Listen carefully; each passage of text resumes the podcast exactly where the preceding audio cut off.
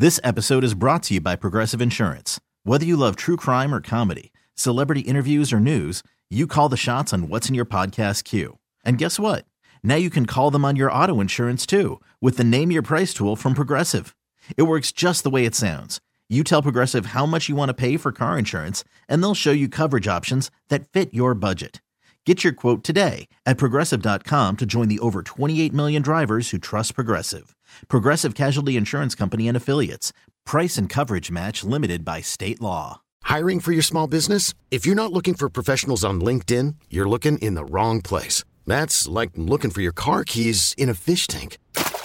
LinkedIn helps you hire professionals you can't find anywhere else, even those who aren't actively searching for a new job but might be open to the perfect role. In a given month, over 70% of LinkedIn users don't even visit other leading job sites. So start looking in the right place. With LinkedIn, you can hire professionals like a professional. Post your free job on linkedin.com slash recommend today. Rick, Jill, and Smokestack. Having fun with the world gone crazy.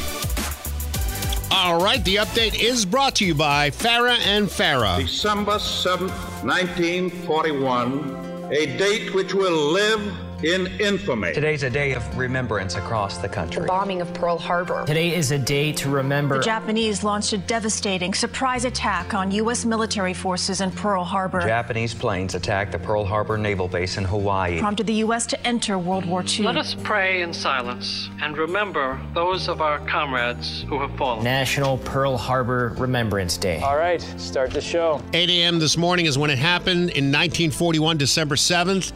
And uh, the base was attacked. 353 Imperial Japanese aircraft approached. And the thing is, a radar was just experimental at the time. So uh, there was actually a radar, radar sighting of this blob, you know, on the screen, which was a little thing, if you could imagine this, about five inches in diameter. I mean, about this big, mm-hmm. uh, in black and white, that was just out of focus. And all it showed was like a, a, a cotton ball in the middle. Yeah. So to them, they were like, "Oh, this is just an artifact of something that is new technology," and uh, it never got to anybody.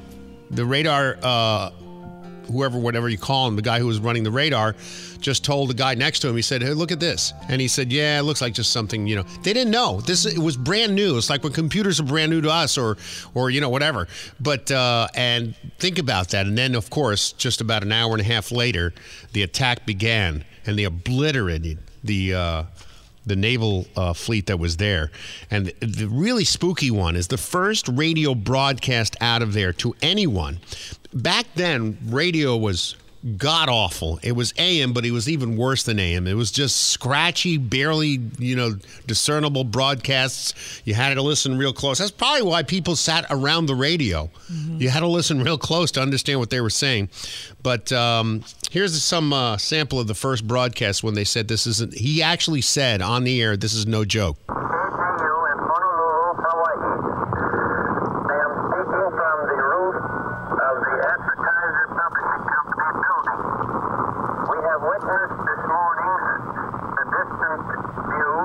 Basically, what he's saying is we're witnessing an invasion, and this is not a joke. Here's where he says that.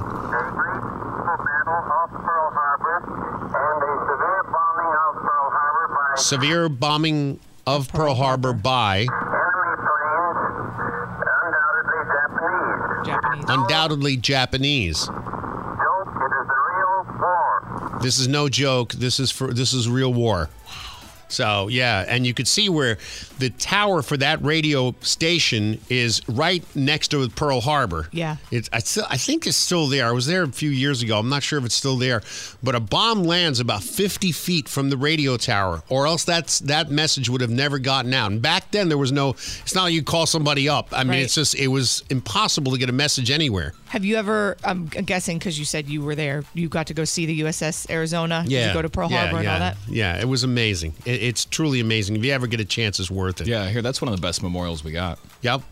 So today they're doing all that stuff, and um, total of 2,403 Americans were killed, and 1,178 others were wounded, making it the deadliest event ever recorded in Hawaii, and of course the second deadliest event militarily on the homeland, next to 9/11.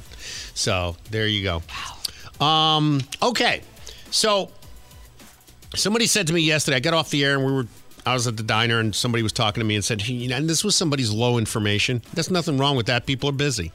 You know, they get 10 minutes here, 10 minutes there. Right. Most of the time, they overhear it on somebody else's television in some other business, and it's usually ABC, NBC, or CBS, or CNN, God forbid. But uh, they said, Can you explain what is really going on with Joe Biden, Hunter Biden, and the corruption? So uh, I got together a sheet here where I'm going to quickly explain exactly what is happening right now. In layman's terms? Yeah, well, I'm going to of. do it. I'm going to do it with clips of audio Okay. and the timeline of what's happening right at this moment. Gotcha. Are the walls closing in? I would never say that because the media said that about Trump for six years. Oh, the walls are closing in. Oh, he's going to get impeached. And then that impeachment happened, and that was a nothing burger. And then they did it again. You know, the walls are closing in. And of course, now that he's at when he was when he was done and he was out of office, they were like, he'll never be president again. Here we are on the verge of Donald Trump becoming president again, and you know the media's out there bashing him constantly. They're on overdrive. They can't help themselves. It's unreal what you turn tune in any of the mainstream media networks, the corrupt corporate networks. It's overdrive hate. It's unreal. Nothing trumps the Trump stories. He's number one lead story in every network when there's actually nothing going on. He has to be. So anyway, um, here's what happened. First of all, the laptop came out, was left at a computer store in Delaware. Hunter Biden's laptop. The owner of that store, his life has been destroyed by the FBI and just about everybody else. It's been destroyed. He, you know, for whatever it was worth, I guess he saw the laptop, opened it up, something was wrong with it, he thought. So he was looking through the hard drive, realized this is stuff not to be seen by the just regular folk. So he called the FBI. Rudy Giuliani got a copy of the laptop hard drive as well. He made copies of the hard drive. Um, basically, FBI hid it for two years because the election was coming up with Biden. They uh, put out all kinds of censorship notes to uh, Twitter, Facebook, Instagram, and whatever else was social media at the time and says, don't dare report this story. Because remember, they had a survey of people asking people, would you have still voted for Joe Biden had you known about the situation? And over half of them said no. Yeah, yeah. So uh, Trump would have easily won the election if this. So they hid the information. The FBI and the U.S. government actually interfered with our election. So anyway, at that time, the media was going crazy. But first, let's back up to NBC News on the laptop data. Now, all of a sudden, after they said that the laptop was Russian disinformation, all of a sudden, ABC is not only admitting it that it's actually true, but using it for their stories. They say Joe helped. Here, here it is. According to an NBC News analysis of a copy of Biden's hard drive and iCloud account, as well as documents released by a Senate committee. During the campaign, then candidate Joe Biden denied his son profited off a China connection. My son has not made money in terms of this thing about uh, what are you talking about? China. The records show Hunter Biden's company received nearly $5 million in consulting contracts from that joint venture funded by a Chinese energy company. Right there. That's laid out. That's the story right now about the laptop. Now, remember, two years leading up to NBC and New York Times and uh, Washington Post and all these people actually admitting that the uh, New York Post story was actually true when social media said it. No, it's all garbage. It's Russian disinformation. The media was going everywhere saying Russian government disinformation comes from the Kremlin, part of a Russian uh, disinformation uh, effort. That's mainstream media lying to your face and then censoring it. There's a lawsuit right now, censoring it through social media and anywhere else they can. Now, Trump, you heard Biden just say, I don't know if you said it in that clip, but Biden goes on to say 50 intelligence officials say the laptop is Russian disinformation. Antony Blinken is the Secretary of State. But at that time, he was uh, Biden's campaign aide. Get it how this works? Campaign aide. Hey, you help me out now and I'll make you Secretary of State. He becomes Secretary of State. As Secretary of State, he goes to 50 intelligence officers. This is not legal. And coerces them to sign off on a letter that says that the laptop is Russian disinformation. Right. All 50 of those intelligence officials, most of them retired, should be brought up on charges. Seriously, they signed a letter, a document, attesting to the laptop being fake. Here is that. There are 50 former national intelligence folks who said that what this he's accusing me of is a Russian plan. That's during the debate with Trump. Then NBC News comes back. The president's son and his company brought in about $11 million between 2013 and 2018, including some years in which his father was vice president, working as an attorney, a board member to a Ukrainian gas company accused of bribing a prosecutor, and for a joint venture involving a Chinese businessman now accused of fraud. Now, here's how it gets good. Okay, that wasn't bad enough, the $11 million. The year he made the $11 million Hunter Biden did and his firm is the same year that he claims that the uh, truck he bought with his dad's, remember the truck he borrowed money from his dad to buy this, what was it, an Was it F? a ra- a Raptor. Uh, yeah, the Ford F one fifty. Yeah, it's a hundred thousand dollar truck. Oh, they're nice. Yeah, the same year that he got that eleven million dollars, he had to borrow money from Biden. He says to buy this truck after trading in a Porsche and an Audi to get the truck. That's how much the truck is. It's a hundred and something thousand dollars. By the way, he ruined the truck. Breaks my heart. So anyway, now NBC is calling him out on that. Now, in doing so, making all that money and getting that truck, Hunter evades taxes from income tax. But a Hollywood lawyer, a friend of his, pays off the 4.9 million he owed in income tax. The money was arranged by one of the younger Biden's new attorneys, Hollywood lawyer Kevin Morris, best known for brokering a deal for the South Park TV show. Does paying that tax bill wash away any liability that Hunter Biden may have now? Paying the tax bill, if in fact that's what he did, doesn't undo the crime. It would be like returning money to a bank that you robbed. You still robbed the bank. Exactly. Mm-hmm. So here's how the whole thing works. And, and it's coming now. It's all coming together. It's starting to make sense. Okay, so Hunter Biden goes to all these countries, sells influence of his dad. His dad is vice president, right next to Obama, so he can influence legislation and he can companies that want to get into the United States to do business can get in by using that influence. Hunter goes out there and sells the influence of his dad. He makes a lot of money. Now, his dad, on the breakdown of who gets money, is 10%. He's the big guy, quote unquote. That's what it says. The big guy gets 10%. How does he do it? That's that's where the media has been saying, oh, there's no evidence. There's no evidence Joe got any money directly. Well, you see, Hunter Biden, this last one, there's many more before this, is paying his dad, that's what he was caught in these statements this week, $1,500 a month for that truck. So he said it was for the That's truck. that's just that's a small part of it. His Sarah Biden paid his dad forty thousand dollars last week, and it goes on and on.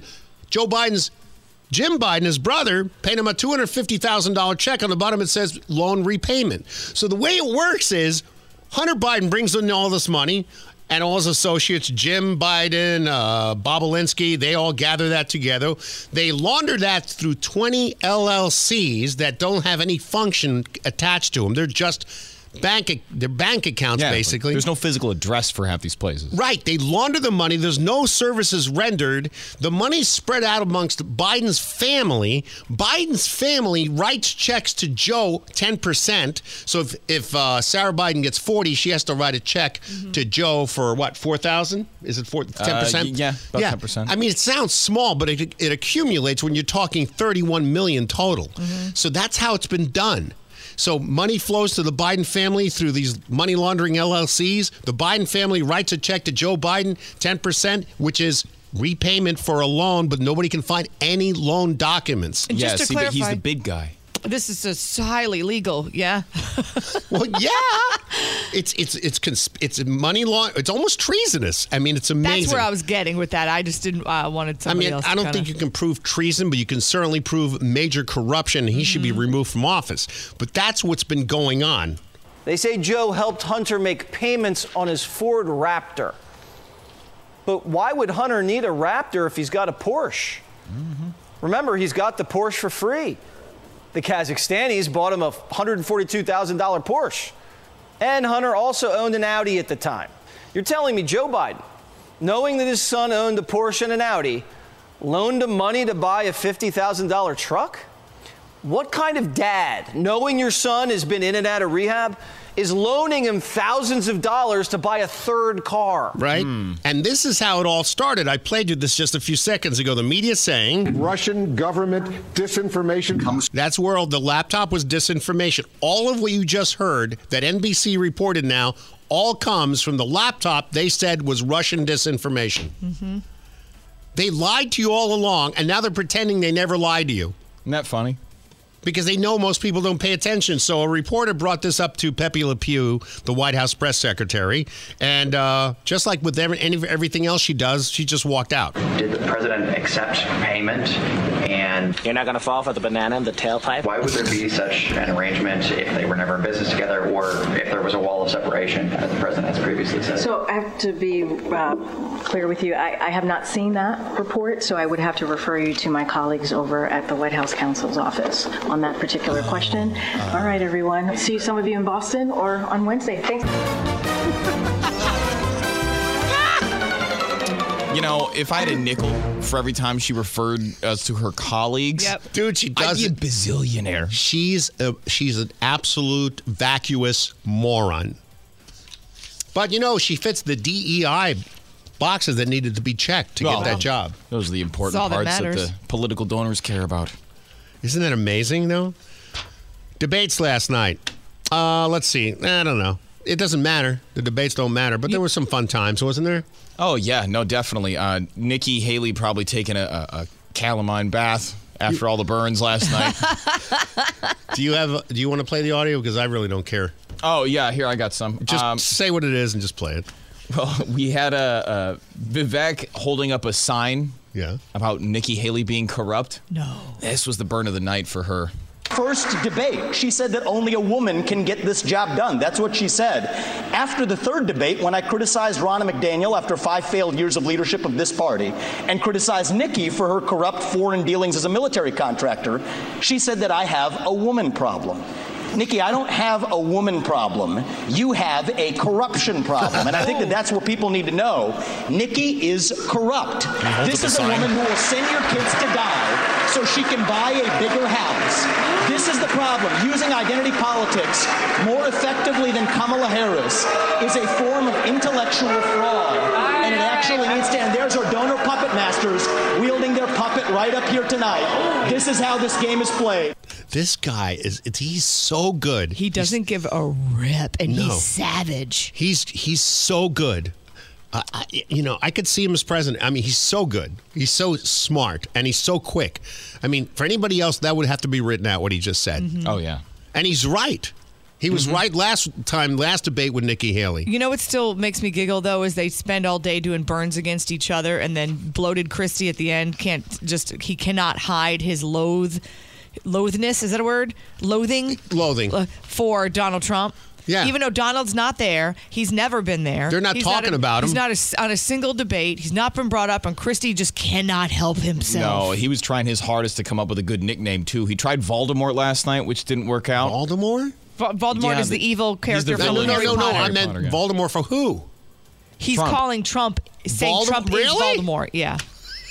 Yeah, his This his, just didn't even fit. His efforts didn't do do very well last night. He called Vivek a blowhard. That was that was very New Jersey. You Tell say them this, about how you wanna do send our this kids to die. You Go do for this at every debate. You go out on the stump and you say something. All of us see it on video. We confront you on the debate stage. You say you didn't say it, and then you back away. And I want to I'll say tell you one. exactly no, what I said, Chris. I, am not done yet. Well, this now is look. this is and now here's Trump is not a Oh, the buttons are popping off his sport jacket.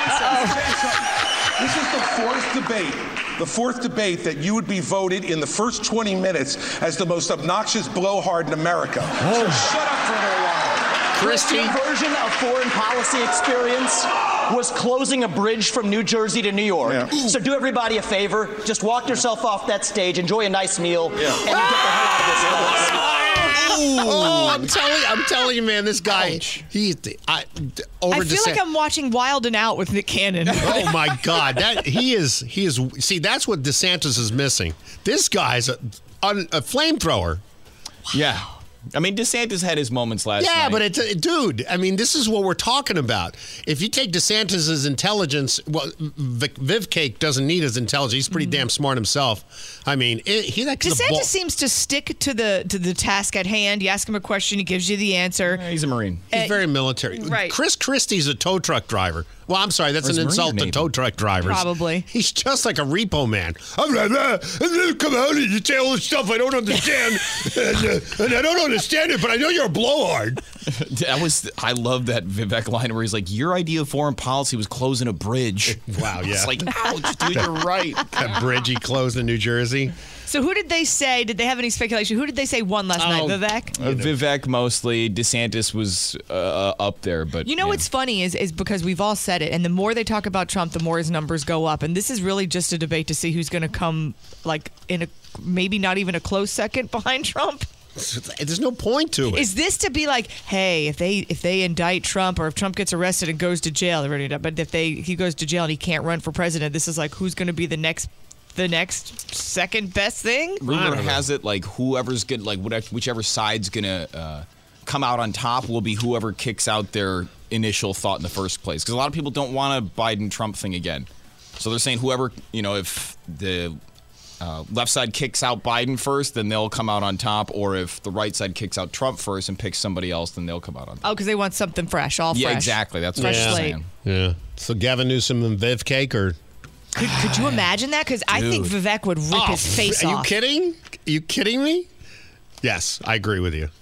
But then again, you got the little, uh, you know, winky winky looks from uh, Mr. Slick. No, but you'll have people, the same thing with Trump. He's mean and he says mean things. and I don't want someone that's mean. And so then they won't vote for Vivek because they'll think that he's mean. He's telling the truth, and the truth is mean. Yeah. Well, it, it is a lot of times. yeah, right.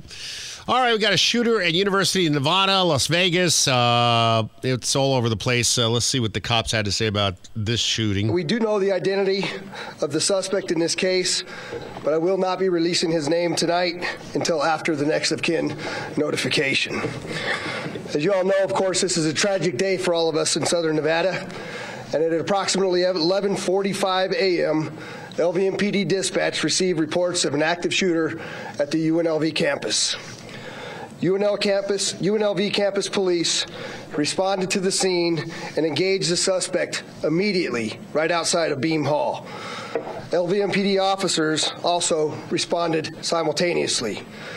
I can tell you today, three of the victims are confirmed deceased. There is a fourth victim who suffered a gunshot wound and is now currently in Sunrise Hospital, upgraded to stable condition. That's uh, Police Department Sheriff Kevin McMihill. Mahel, McMahill. So anyway, uh, the reason you know it's funny these guys with the with the ego in there. Uh, he goes, "We engage the suspect immediately." You know what that is? That's a Digger Uvalde. You Yeah. know? Oh yeah. And they all do that now. You notice that in every press conference, they all do the Well- we engage the subject. Oh, yeah. No, I get it. I if get it. If you're. I'm being just- honest, yeah, that was Yeah. the main issue there. That is. So uh, yeah, so three people are dead. That's uh, unfortunate. I don't know what the motivation was. Does anybody know? No, because I mean they that guy did. Is there a manifesto that we're going to not be able to see? Are we going to go look at his social media and it's all going to be laid out there? All the clues are there and nobody paid attention to him? You know, based on history here, recent history, I'm willing to pay a dollar. I'll, I'll bet you a dollar that uh, we're going to find out in the next few days. Oh, there was all red flags. There was warnings. He bought six guns. He said he was going to blow up the world. It was all over social media. Friends saw him Yeah. saying this and he had coffee with the neighbor and outlined who he was going to shoot and when, but I didn't think it was important, so I didn't call the police. I told my brother-in-law, who told his sister. it's with I feel like it's with every shooting. There's Yeah, yeah. clues there. Oh, people oh. just go, uh. And we forgot the other part. Oh, and he was in a mental institution for six months. Just just came out uh, a Yeah, week his- ago. Yeah, his mother said he had mental he'd been struggling with mental issues Yeah. his whole life. He had 87 guns in the kitchen, but she never noticed them. Yeah, I mean hindsight's always 2020, but it's still one of those where it's like, how did you not pick that Yeah, up? see something, say something. Give me a break. Our hearts go out to the entire UNLV community. What happened today is a heinous, unforgivable crime, but I want you all to know something. It's a crime that we train for each and every day. When there is an active shooter threat, the men and women of the Southern Nevada first responder community, police, fire, and EMS come together to respond quickly and decisively with zero hesitation. Okay, all right, all right. It's a lot of hype, man. Shouldn't you just kind of leave it there? Um, all right, here we go. Get them all, lock them up, lock 'em up, get 'em all, get them all, lock them up, perverts. Criminals, lock 'em up, lock 'em up, criminals, lock them up, get 'em all, perverts. You remember the attack? Remember the attack, Orange County, the attack at the uh, apartment complex? It happened on the 26th. Oh yeah, the guy like chased the girl up to her apartment and uh, tried to grab her as she Yep. was going inside, and the roommate came out with some scissors and Yeah, chased the guy off. Xavier Mendez is the name, 31. He's been arrested. Got him finally. Yep. Uh, police uh, released a video of the man they believe responsible for the attack. Running from the building, a witness noticed a man watching her through a window while at the complex gym. The witness noticed the same man following her when she left, and on and on. You know the rest of the story, so they got him. Yeah, they were worried that like because when you see the video, I mean, he could have been anybody. Yeah, could have been look- anybody. It was like kind of slim. Like nobody really thought they'd get him, but got him.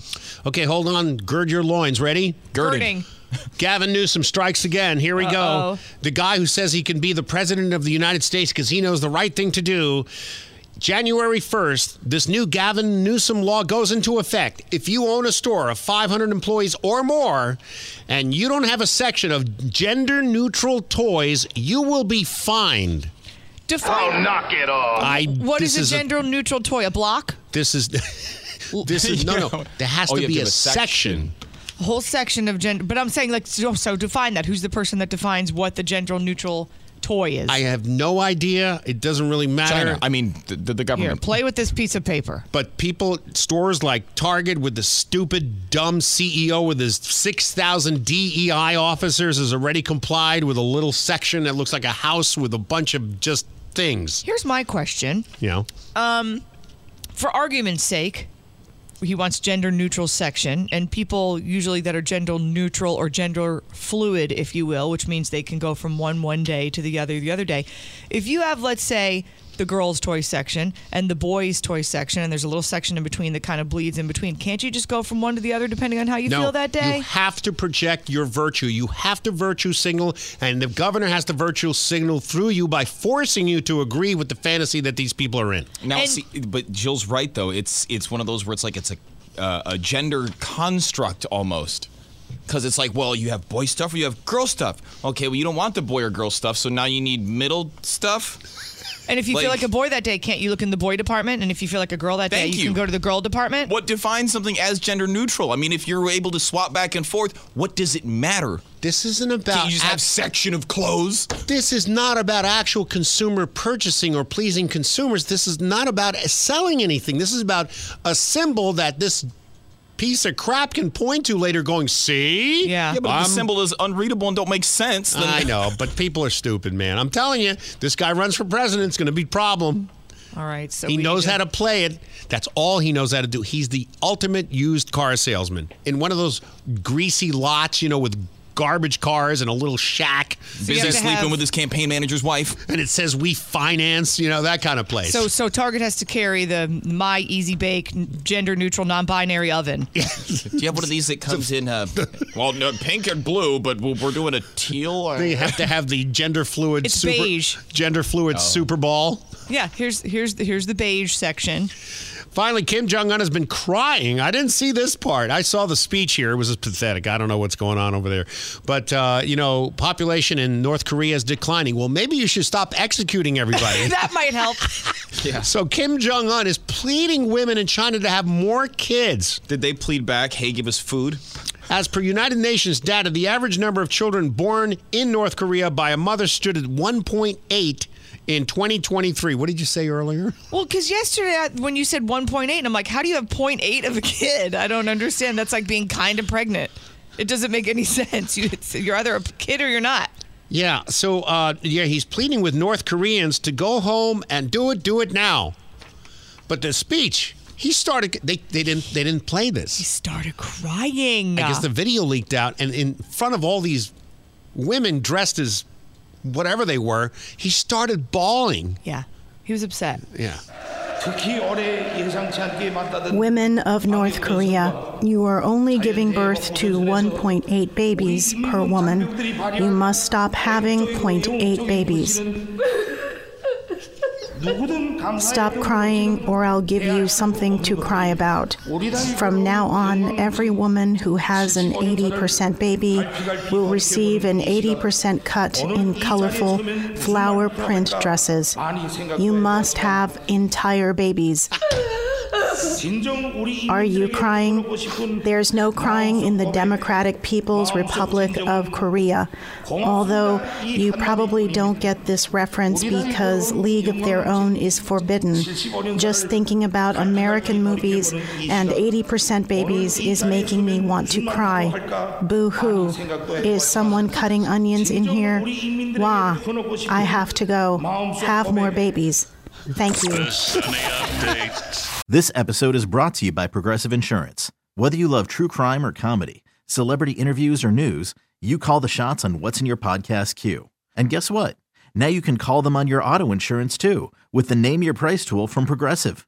It works just the way it sounds. You tell Progressive how much you want to pay for car insurance, and they'll show you coverage options that fit your budget.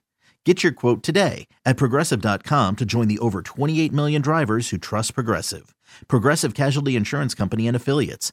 Price and coverage match limited by state law. Hiring for your small business? If you're not looking for professionals on LinkedIn, you're looking in the wrong place. That's like looking for your car keys in a fish tank. LinkedIn helps you hire professionals you can't find anywhere else, even those who aren't actively searching for a new job but might be open to the perfect role. In a given month, over 70% of LinkedIn users don't even visit other leading job sites. So start looking in the right place. With LinkedIn, you can hire professionals like a professional. Post your free job on linkedin.com slash recommend today. Audacy is giving you a chance to win a trip to London to see Taylor Swift at the Eras Tour. It's Tay in the UK. Hey, it's Taylor. Just download the free Audacy app, log in and listen to a participating station for a minimum of 60 minutes to get your daily entry. And you could win a chance to fly off to London with three friends and see Taylor. I can't wait to see you at the Eras Tour in London. For more, go to audacy.com slash Taylor. Tay in the UK. It's on the Audacy app. Thanks to Republic Records. This is a national contest.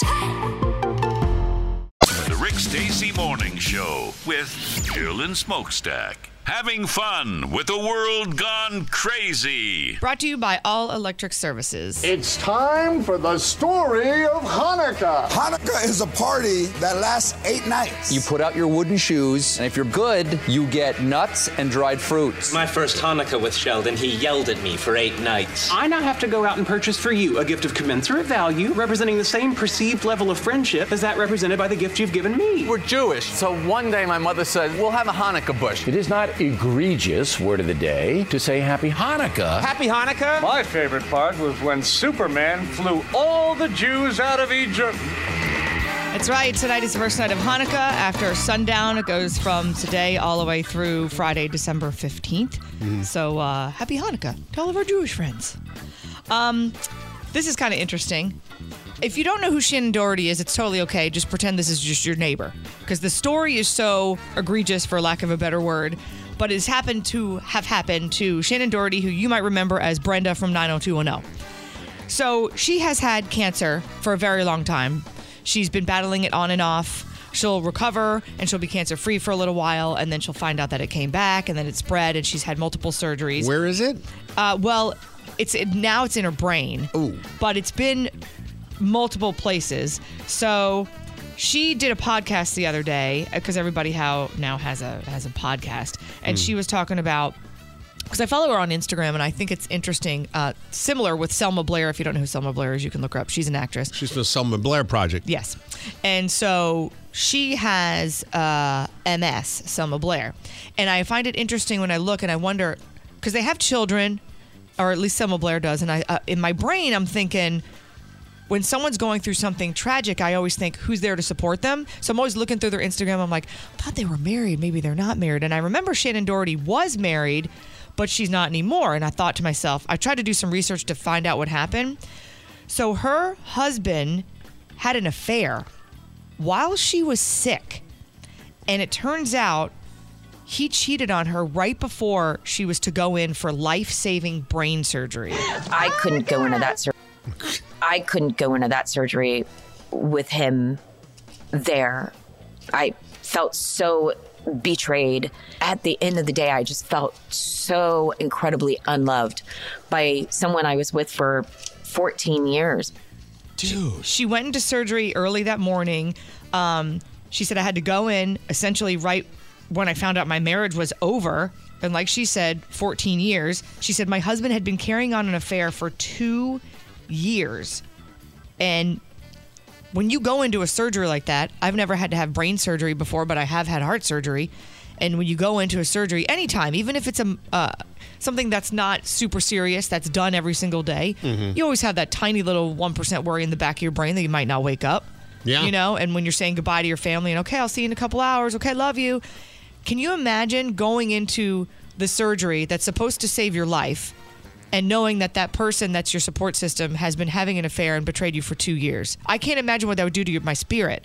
Did, did she find out, like, actually find out right before she went in? It says she found out literally right before she went in. I don't know how. I Whoa. wanted. I need to listen Good to luck, more. honey. Of the, hey, I hope everything works out. Hold on, Docs. Don't roll her away yet. Oh, by the way, I cheated on you. Okay, have a good time. yeah, I don't know if he confessed. I need to listen to more of the podcast. I just Mhm. didn't have the time to listen to the whole Shannen Doherty podcast, which Maybe I she need just to caught do. a text message on her way in. It might have been something. Oh my I don't God! know. Could you imagine? Oh, dude. I'm like, can you give me the gas early? Is there any way that you can just put me under now? But that's like you're supposed to feel strong and be, com- you know, when you Right. go into a into Yeah. a Rick. You've had th- th- surgeries before, where Yeah. it's, you know it's you want to be feel confident when you go into the surgery. You don't want to Usually- have Usually, uh, you know, my wife says, "Love you, honey," and then they start rolling the bed away, and then from the back, I hear my wife saying, "What are the passwords for the accounts?" I mean, Uh. they, they say that positive mental attitude can do a lot with recovery. Hundred percent. dude, that's so. I couldn't imagine. Yeah, I know. I felt so bad for her. Skis ball. Evil people. So, time and time again, we quote different movies on this show, sometimes correctly, lots of times incorrectly. And there's a whole list of movie quotes that people love to say. And regardless of the situation, it might fit in a little comedy skit that we're doing or whatever, but a lot of the times we're misquoting them. You want answers? I think I'm entitled. You want answers? I want the truth. I want the truth. You can't handle the truth. So, here's some famous movie lines that a lot of people misquote. Oh, God. Um, let's see. We all think it's, a lot of people think it's Mirror, Mirror on the Wall, who's the fairest of them all? Yeah. I've said that over and over again from Snow White and the Seven Dwarfs. Who's the funkiest of them all? That's what it was, right? For real. It's actually Mirror, Mirror on the Wall, who is the fairest one of all? Ah. Um, frankly, Scarlett, I don't give a damn. No. Was it that? Okay. Oh, frankly, my dear. My dear. Correct. Yeah. yeah. You're okay. right. Um, Play it again, Sam from Casablanca. I don't remember that. The quote is actually "Play it, Sam," not "Play it again, Sam." Oh, wow. That's a big Yeah, one. because Sam never played it. it the first time. He only plays it the once. Right. Um, Dirty Harry, that movie, a lot of people oh, quote. everybody gets that wrong. Which one is it? Is it the? Uh, um, Do you feel lucky? Punk? Do you feel lucky, punk? But that's not it. It says No. you've got to ask yourself one question: Do I feel lucky? Well, do you, punk? Yeah, the old well do you. Um, let's see what else. Uh, Jaws, that's a big one too. You're going to need a bigger boat. I always say we're going to need a bigger boat. Whenever Yeah. you know, we're going to need a bigger boat. The quote is actually you're going to need a bigger boat. Okay. Um, the other one is Star Wars. This is the most famous quote. Luke, I am your father. That's what everyone thinks it is. Yeah. It's, it's the actual quote is no, I am your father. Oh man. That's impossible. I know it's crazy. I could go on and on. Well, give Um, us. Come on, this is fun. Uh, let's a see. couple uh, more. Titanic. I'm the king of the world. I'm the king of the world. What does he say? That's I- not it. Well, a lot of people say I'm king of the world Oh. when it's I'm the king of the world. That one's Oh, not that fun. That's not that big. a deal. Um, life is like a box of chocolates. You never know what you're going to get from Forrest Gump. yeah. It's my mama always said life was like a box of chocolates. You never know what you're going to get. Isn't that the? That is the same thing. That's thing. the She's correct cutting one. off the beginning. Yeah, it's, Yeah. it says, yeah, you never know. Life, well, it says here, life Mama was like. says. Yeah, mama says. Mama, says, Mama mama says. says. Let's Mama see. says oh, this is the big like one. this? We talk about this all the time on the show whenever we talk about baseball. What's that? If you build it, they will come. No, no, wait, wait, Oh. wait, wait. If you build it, they will come. That's not what it was. That's not it. If you build it, they will come. Uh, He go will ahead. What was the There real you go. one? He It's will if come. you build it, come. he will come. Yeah, shoeless Joe Jackson, right? Yeah. That's right. That's what she said. Wow. All right, and the big news yesterday. Sorry, it's all over our social media. We have people that post for us from corporate, and I know I see your hate things because everyone's tired of hearing about. Yeah, I don't have access anymore either. Yeah, I, I don't. I mean, I have access to it to delete it, but it was the big announcement yesterday. Time Magazine's Person of the Year. And the winner is Taylor Swift. Taylor Swift. Taylor Swift. The lovely Taylor Swift. Taylor Swift. Taylor Swift. Taylor Swift. Taylor Swift. Taylor Swift. Thank you so much. So this is the guy. The announcement was made yesterday. I want to say, was it Good Morning America? Hold on, I'm finding out now. Um, Good Morning America had, um, where did it go? They were making the big announcement of who was going to be the person of the year. Uh, just so you know, if it wasn't going to be Taylor Swift, they're saying Barbie was also up there for person of She's the year. She's not a person. I'm just, Wait, you know, wait. I'm just This- saying. This is Time magazine, right? This is Time magazine. Oh, how the mighty have fallen. Yeah, this used to be for people who had great accomplishment. Not to say that Taylor is not successful, but it doesn't seem to be in the category of helping humanity very much, other than sing-alongs. Well, and, it's not always helping humanity either, because haven't they picked some like Hitler's been on the cover before. Yeah. Zelensky was on last year. Um, because it's really people who get the what the most coverage or what is it? Well, there's there's all different categories, and they'll have you know most intriguing of the year. They'll have they have categories when you open the actual magazine. There's a bunch of stuff in there, and then they put the one person on the cover. I'm just glad it's not Megan Rapinoe because she was in talks to be Oh, person of the year as God, well. was she in them running? She was. Taylor um, Swift all day. I'm sure she's in there somewhere. Now, this is Time Magazine's editor in chief, Sam Jacobs, explaining about why they chose Taylor Swift. no easy task. And certainly in a, in a year when the world is divided, there's a lot of light and a lot of darkness. There are a number of different choices that could have represented 2023. But we picked a choice, someone who represents joy, someone who's bringing light to the world, someone who's taken her own story and made it big enough for everyone. Well, let me just lay out a couple of things. So, the factors that they say contributed to her winning is obviously her Eras tour. Um, the U.S. portion of the tour generated five billion in consumer spending. God, um, Dude, her well, film. because that's it's one billion a ticket. Yeah, her her tour, her movie, because they did a movie about her Yeah. concert. So if you didn't go to the concert, you can go see Taylor Swift, the Eras tour. Um, that earned more than 250 million. Um, also, they're saying, as much as none of us want to admit it, they're saying that her relationship with Travis Kelce won America's hearts. It boosted numbers in the NFL. I feel like money is behind a lot of this stuff. Of course, it is a fabricated relationship here. Uh, oh, But you know, the thing is too that um, they're gonna say so that people will go along with it, which is, I mean, it's fine. I get that. There's we're in dark times right now, and so they want to have something that's kind of lighthearted. Right. So that's why they chose her, um, as opposed to. Megan Rapinoe's a very angry person. They probably didn't want to have her. They didn't want to have anybody of war like Zelensky was last year. Nothing crazy controversial. I feel like they were trying to stay away from that this year. Mhm. Um, but George I, Santos would have been good. Clown of the year. They would uh, maybe they'll have a whole nother issue that is Yeah. clown of the year. On newsstands now, Taylor Swift was named Person of the Year by Time Magazine. For you Swifties, a magazine is like an iPad made out of paper. or uh, just ask your parents. The Person of the Year is an elite group that includes Nelson Mandela, who fought apartheid, Vladimir Zelensky, who fought Russia's invasion, and now Tay Tay, who fought Scooter Braun? To some, Swift is a controversial choice for Person of the Year until you hear about the German guy who won in 1938. I won't say his name, but as T. Swizzle says, I knew you were trouble. So congrats, Taylor, for winning this prestigious award. Hopefully, Kanye doesn't try to take it away from you. Oh. I know, it's crazy, right? Crazy Talk.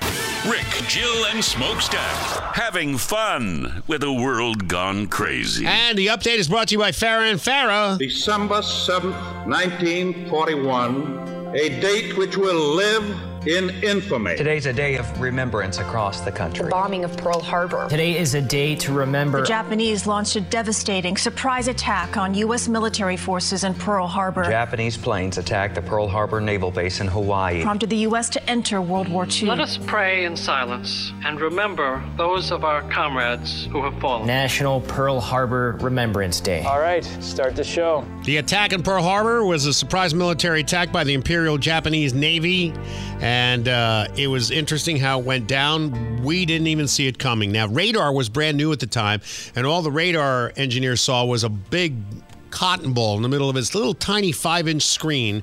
And back then, there was a lot of interference from ground stuff and everything, and it could have been a flock of birds. Anything would interfere with radar. It's not as sophisticated as we have today, obviously. And uh, they didn't think anything of it. I remember in the movie with, uh, what's his face? Ben Affleck. Ben Affleck, they kind of portrayed that correctly if you read the history books. Um, the radar engineer turns over to the other guy and says, Hey, look at this. And he says, Yeah, it looks like just the same old junk we always see. And they just went about their day. And then, of course, the attack happened. And that attack, a total of 2,403 Americans were killed and 1,178 others were wounded. And uh, the portrayal in the movie Pearl Harbor, although they had that cheesy romantic part of it, because they have to have that, Jill says.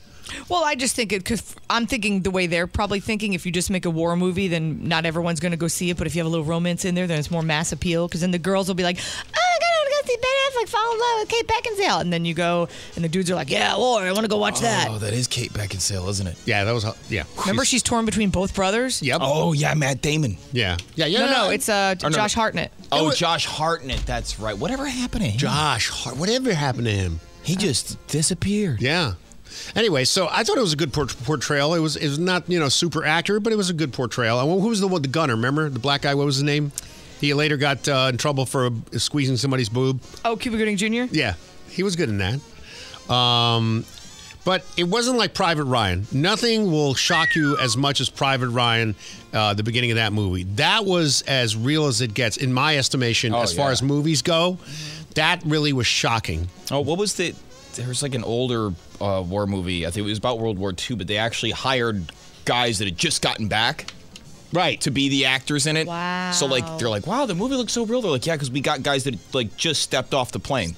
Yep. Holy cow! All right, we had an active shooter at UNLV. Um, no motivation. No, um, we don't have the. Uh, we don't know why. Uh, guy goes on campus. Three people dead. Here's the uh, chief of police. We do know the identity of the suspect in this case, but I will not be releasing his name tonight until after the next of kin notification. As you all know, of course, this is a tragic day for all of us in southern Nevada, and at approximately 11:45 a.m., LVMPD dispatch received reports of an active shooter at the UNLV campus.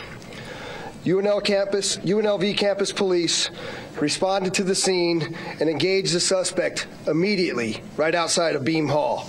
Yeah, he's dead. Three people are dead. Uh, some other injuries, and we don't know anything of, as to why. Somebody wrote in and said that they just read. Now, granted, this is just information we're getting from other people, but they said they read that he was a 67 year old professor who was denied a job there. I'm Could not be. sure if that's Could be. 100% or what. Hmm. Yeah, we don't know. All right, so here's a. Um, we're going to surgically go through NBC's report with Jon Karl. Uh, it's actually ABC, sorry. But uh, just surgically go through the way they handle a story to bend it so it says what they want it to say, not what actually happened. Trump was on a town hall with Sean Hannity. This was the comment, and this is in context. I'm going to play you the clip so you understand how this came about.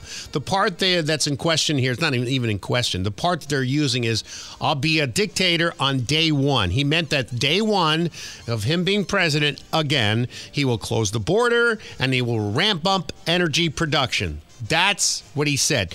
The dictator, listen, To listen. be clear, do you in any way have any plans whatsoever, if reelected president, to abuse power, to break the law, to use the government to go after people? You mean like they're using right now? So, in the history of our country, what's happened to us, again, has never happened before. Over nonsense, over nothing, made up charges. I often say Al Capone, he was one of the greatest of all time, if you like criminals. He was a mob boss, the likes of which Scarface, they call him. And he got indicted once. I got indicted four times. I want to go back to, to this one issue, though, because the media has been focused on this and attacking you. Under no circumstances, you are promising America tonight you would never abuse power as retribution against anybody. Except for day one. Except for day one. Meaning? I want to close the border and I want to drill. That's drill, not. That's drill. that's not. No, no. That's not retribution. I got. I'm gonna be. I'm gonna be. You know, he keeps. we love this guy. He says, "You're not going to be a dictator, are you?" I said, "No, no, no. Other than day one." All right, so that's in full context. Gotcha. So I'm going to give the oil companies what they need to step up production so we can work towards energy independence once again and we won't have to bow down to the Saudis or even Iran to get oil like Biden did. He's going to shut down the wide open border which has let 8 million people through and of course a bunch of 24-year-old Chinese men Venezuela, who knows what came through? Terrorists, we got criminals, rapists, killers. I mean, who knows? Not to mention fentanyl. Yeah.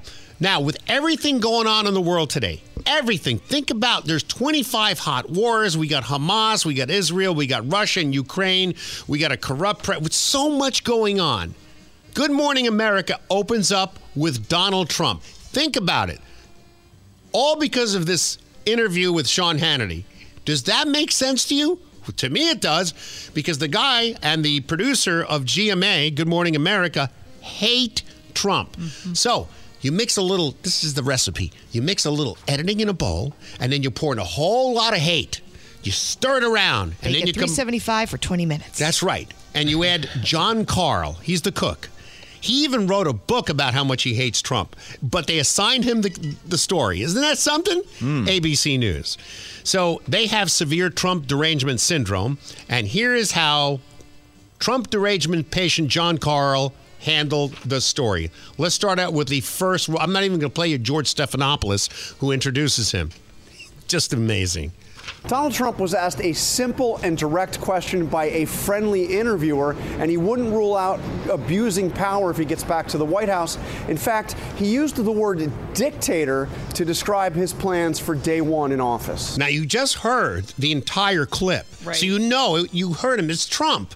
You know, he he was kind of like winking. You know what I'm saying? If you know Trump, you mm-hmm. know what that was. He, he doesn't see, he didn't sit there and say, "I'm going to be a dictator and I'm going to, you know, be a dictator, authoritarian." None of that. It's Trump. You know, it's it, it. You could say it's a joke, but he means it. He wants to do that. But he's not going to be a dictator. But these people heard that. Oh my God, their pants were on fire mm. because there's no honest journalism any longer. ABC and the rest are just propaganda machines for the Democrat Party. That's what they are mouthpieces. It's not news. So now, Jon Karl framed it for people that didn't hear the full context, context of the story like you just did, like this. Like this. Yes. Town hall overnight with Fox News host Sean Hannity, Donald Trump was asked what should have been an easy question.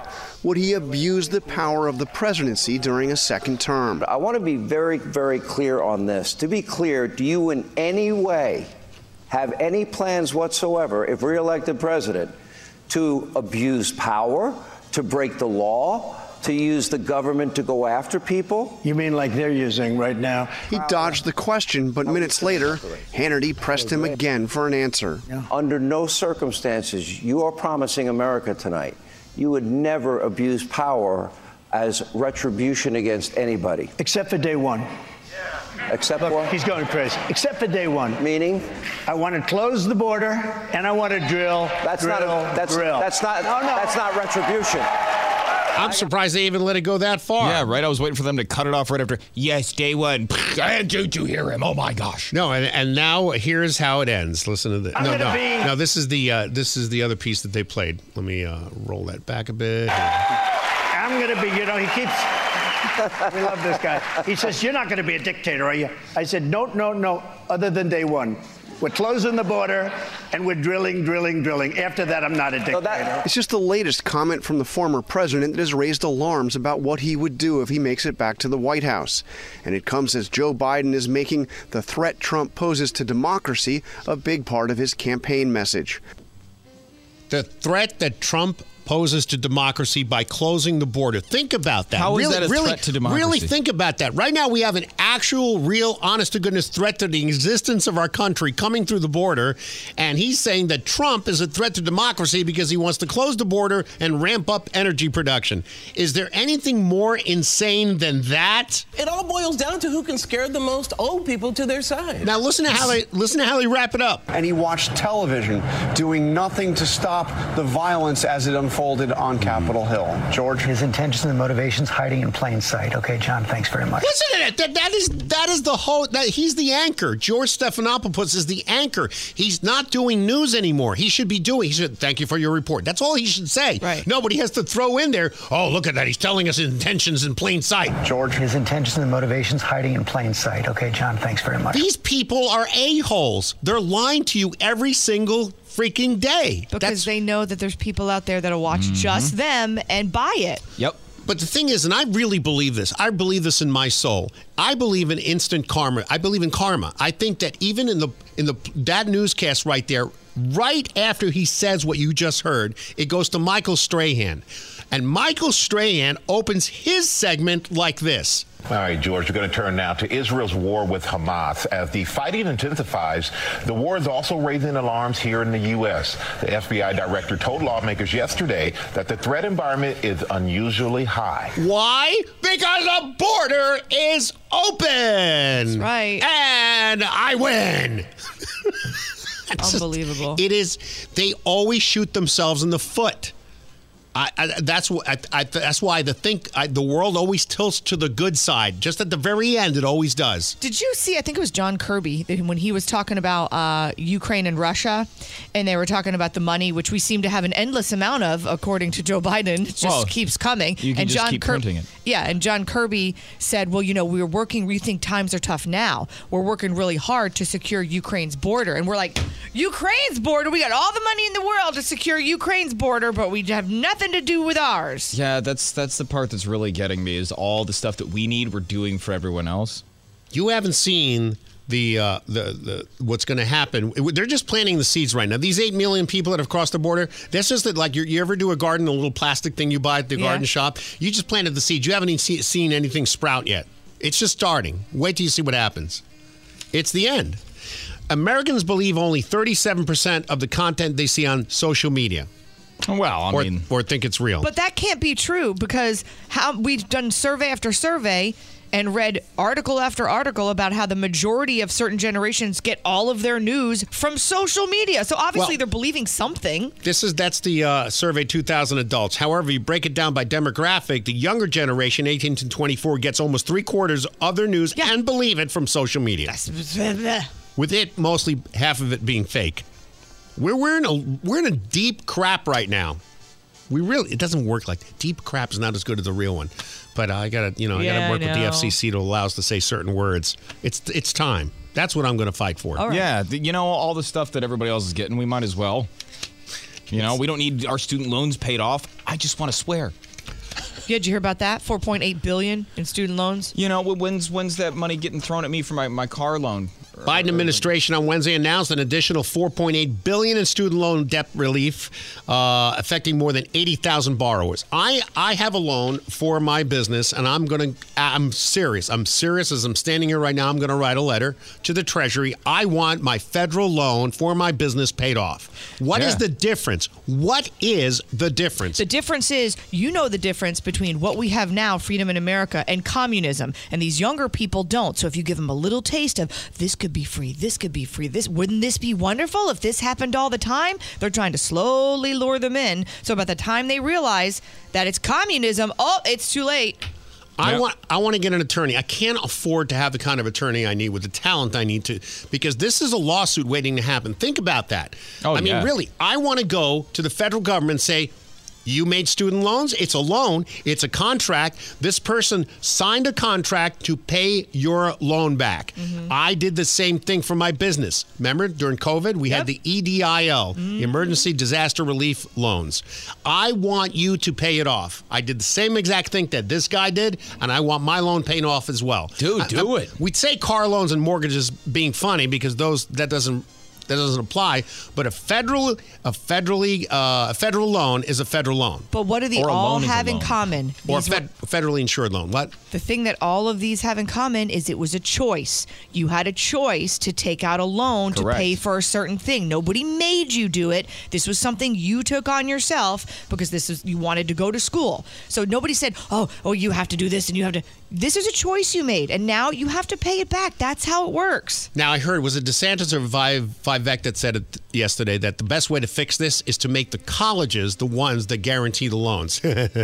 Hmm, that's the way to do it. They won't be giving nothing back. Speaking of loans, the Florida Department of State has issued a letter to the One Pulse Foundation stating the organization owes them almost a half a million dollars. Really? Department of State told the foundation. This is. I'm, I can't read the rest of this. It, it's. It's. It's.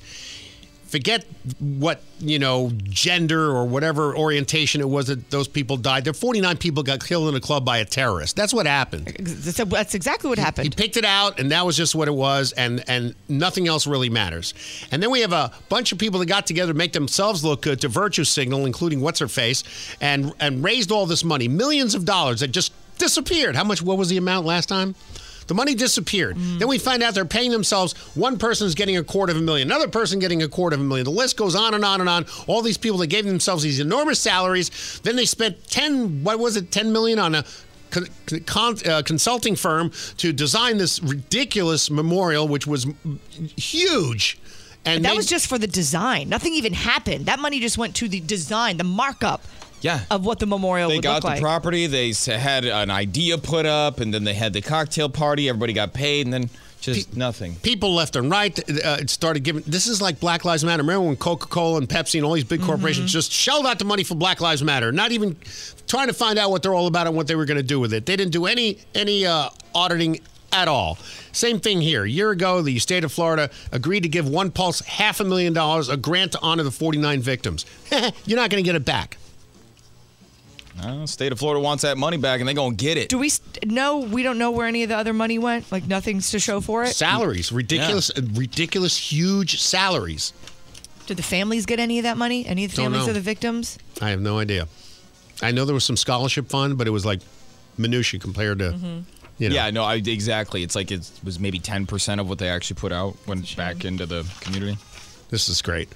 The niece of former New Jersey Governor Chris Christie, the one who called uh, Vivek a blowhard last night, can be pictured for the first time after being arrested on Thanksgiving and throwing a fit. And what's amazing to me, Shannon Epstein's her name. She's uh, Chris Christie's uh, niece, right? Yeah. She injured six sheriffs. She six bit of them one of them in the face. kicked one in the groin, one in the face, bit one of them so hard she broke the skin during the angry tirade. 25-year-old who was removed who has removed her social media in the aftermath of the arrest boarded a 6 a.m. Spirit Airlines flight from New Orleans to New Jersey on Thanksgiving morning. I assume she was very, very drunk. She also was uh, accused of threatening the officers who tried to get her off the plane, bragging that she knows powerful people. And her uncle, ready for this? Her uncle is friends with Donald Trump. Ooh. She thought that was going to get her off. Oh well, why Her didn't you say so? Donald Trump. uncuff her, uncuff her, hurry! We had no idea. Yeah, amazing. So good luck, Yeah, Shannon. hi, this is Chris Christie, and I just have to say, she got knocked down. She got up again. My niece Shannon got in a fight. She got knocked down. She got up again. Went to jail where she spent the night. She got knocked down. She got up again. My niece Shannon got in a fight. She got knocked down. She got up again. Went to jail where she spent the night. All right, every week we take a sideways look at our politics, and for that we go down to Mar-a-Lago. The guy we just talked about, former president of the United States, Donald Trump. Good morning, sir. Good morning, Stacy. And he's not my friend anymore, okay? Yeah, I didn't Chris think so. Not my friend. But he Good did- morning, Jill. Morning. He did call Vivek a, a blowhard. yeah, right. Hey, your favorite president on the line, and when, not if, but when I'm elected again, as I should be, I will be your favorite president and dictator for one day. Yeah, we we heard that. It sounded like a joke. What exactly did you mean by that? A dictator for one day? It just meant I would be tough on the staff during their first day. You know, drop the hammer hard so they know what's what. Wow. How do like you mean for that? example, I, I want a new box of Sharpies and a fresh ice cold Diet Coke on my desk every morning. Okay, sounds reasonable. I want the Uber Eats guy who delivers my McDonald's to be fully vetted, and we don't want any leaks, not like last time. No, I'm talking White House intel leaks, not the Uber driver. All right, all right. And I want all classified documents put on a beautiful gold thumb drive so we can save money and not have to hire a moving truck to transport them down to Mar-a-Lago. Well, sir, Liz Cheney is making the rounds promoting her new book, and earlier this week she said that uh, you will never leave office if you're elected. Saw this if you're elected in 2024. Okay, let me just take that in for a second. I'll never leave office if I'm elected again. You know what? I think Cheney, I mean, uh, Nostradamus, might be onto something there. Really? Yeah, I mean, frankly, never leaving office sounds like it wouldn't be a bad thing at all. I can even hear the swearing in right now. Do you take this presidency to have and to hold till death do you part?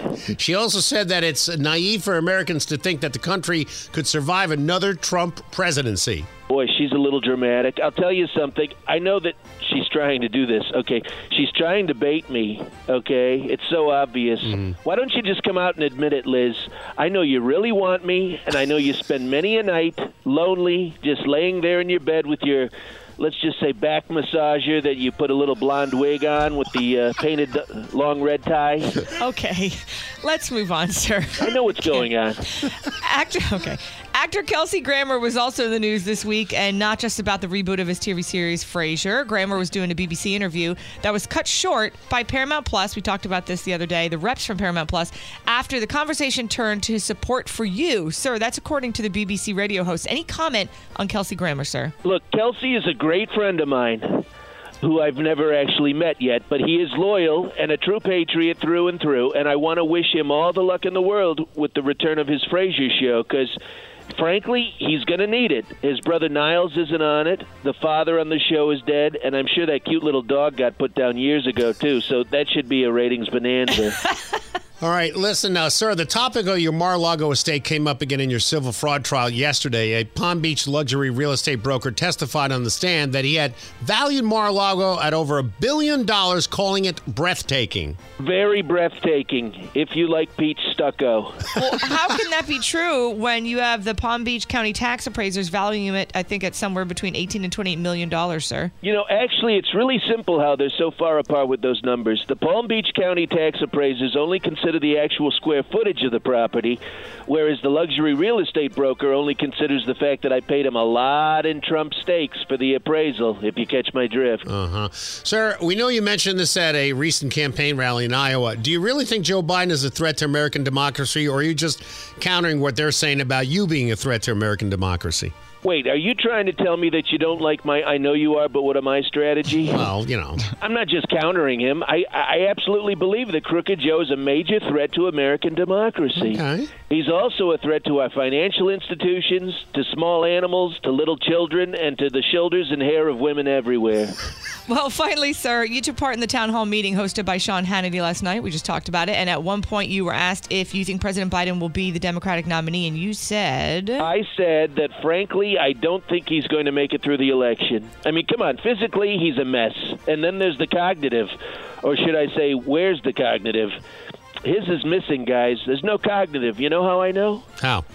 I heard that Sleepy Joe told his entire staff this week his favorite Christmas songs are. You ready? Okay. Deck the halls with mentalitis.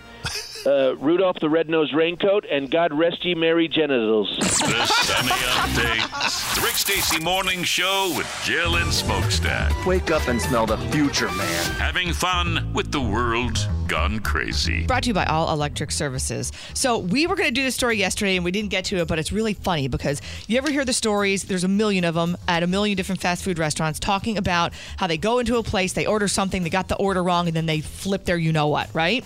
So this is a lady named Rosemary Haynes. She's from Ohio. She just received her sentence because she was convicted of assaulting an employee at Chipotle. Here's how the story goes. She didn't get her burrito bowl the way that she ordered it, so she did what any person would do and she threw it at him. Oh, here she is. She got the bowl. She's lifting it up. Oh, right in the face.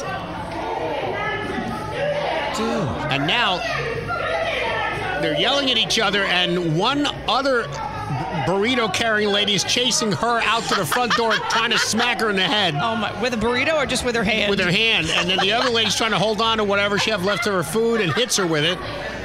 It'd be funny if she was trying to pick up what was left and just eat it, just like, let me get it. It's so delicious. Yeah. So the judge, Ch- uh, Judge Timothy Gilligan, that's his real name, Mhm. called her behavior unacceptable and sentenced her. She got a fine of 180 days in jail. Uh, with 90 days suspended, then offered her a little alternative. Ready for this?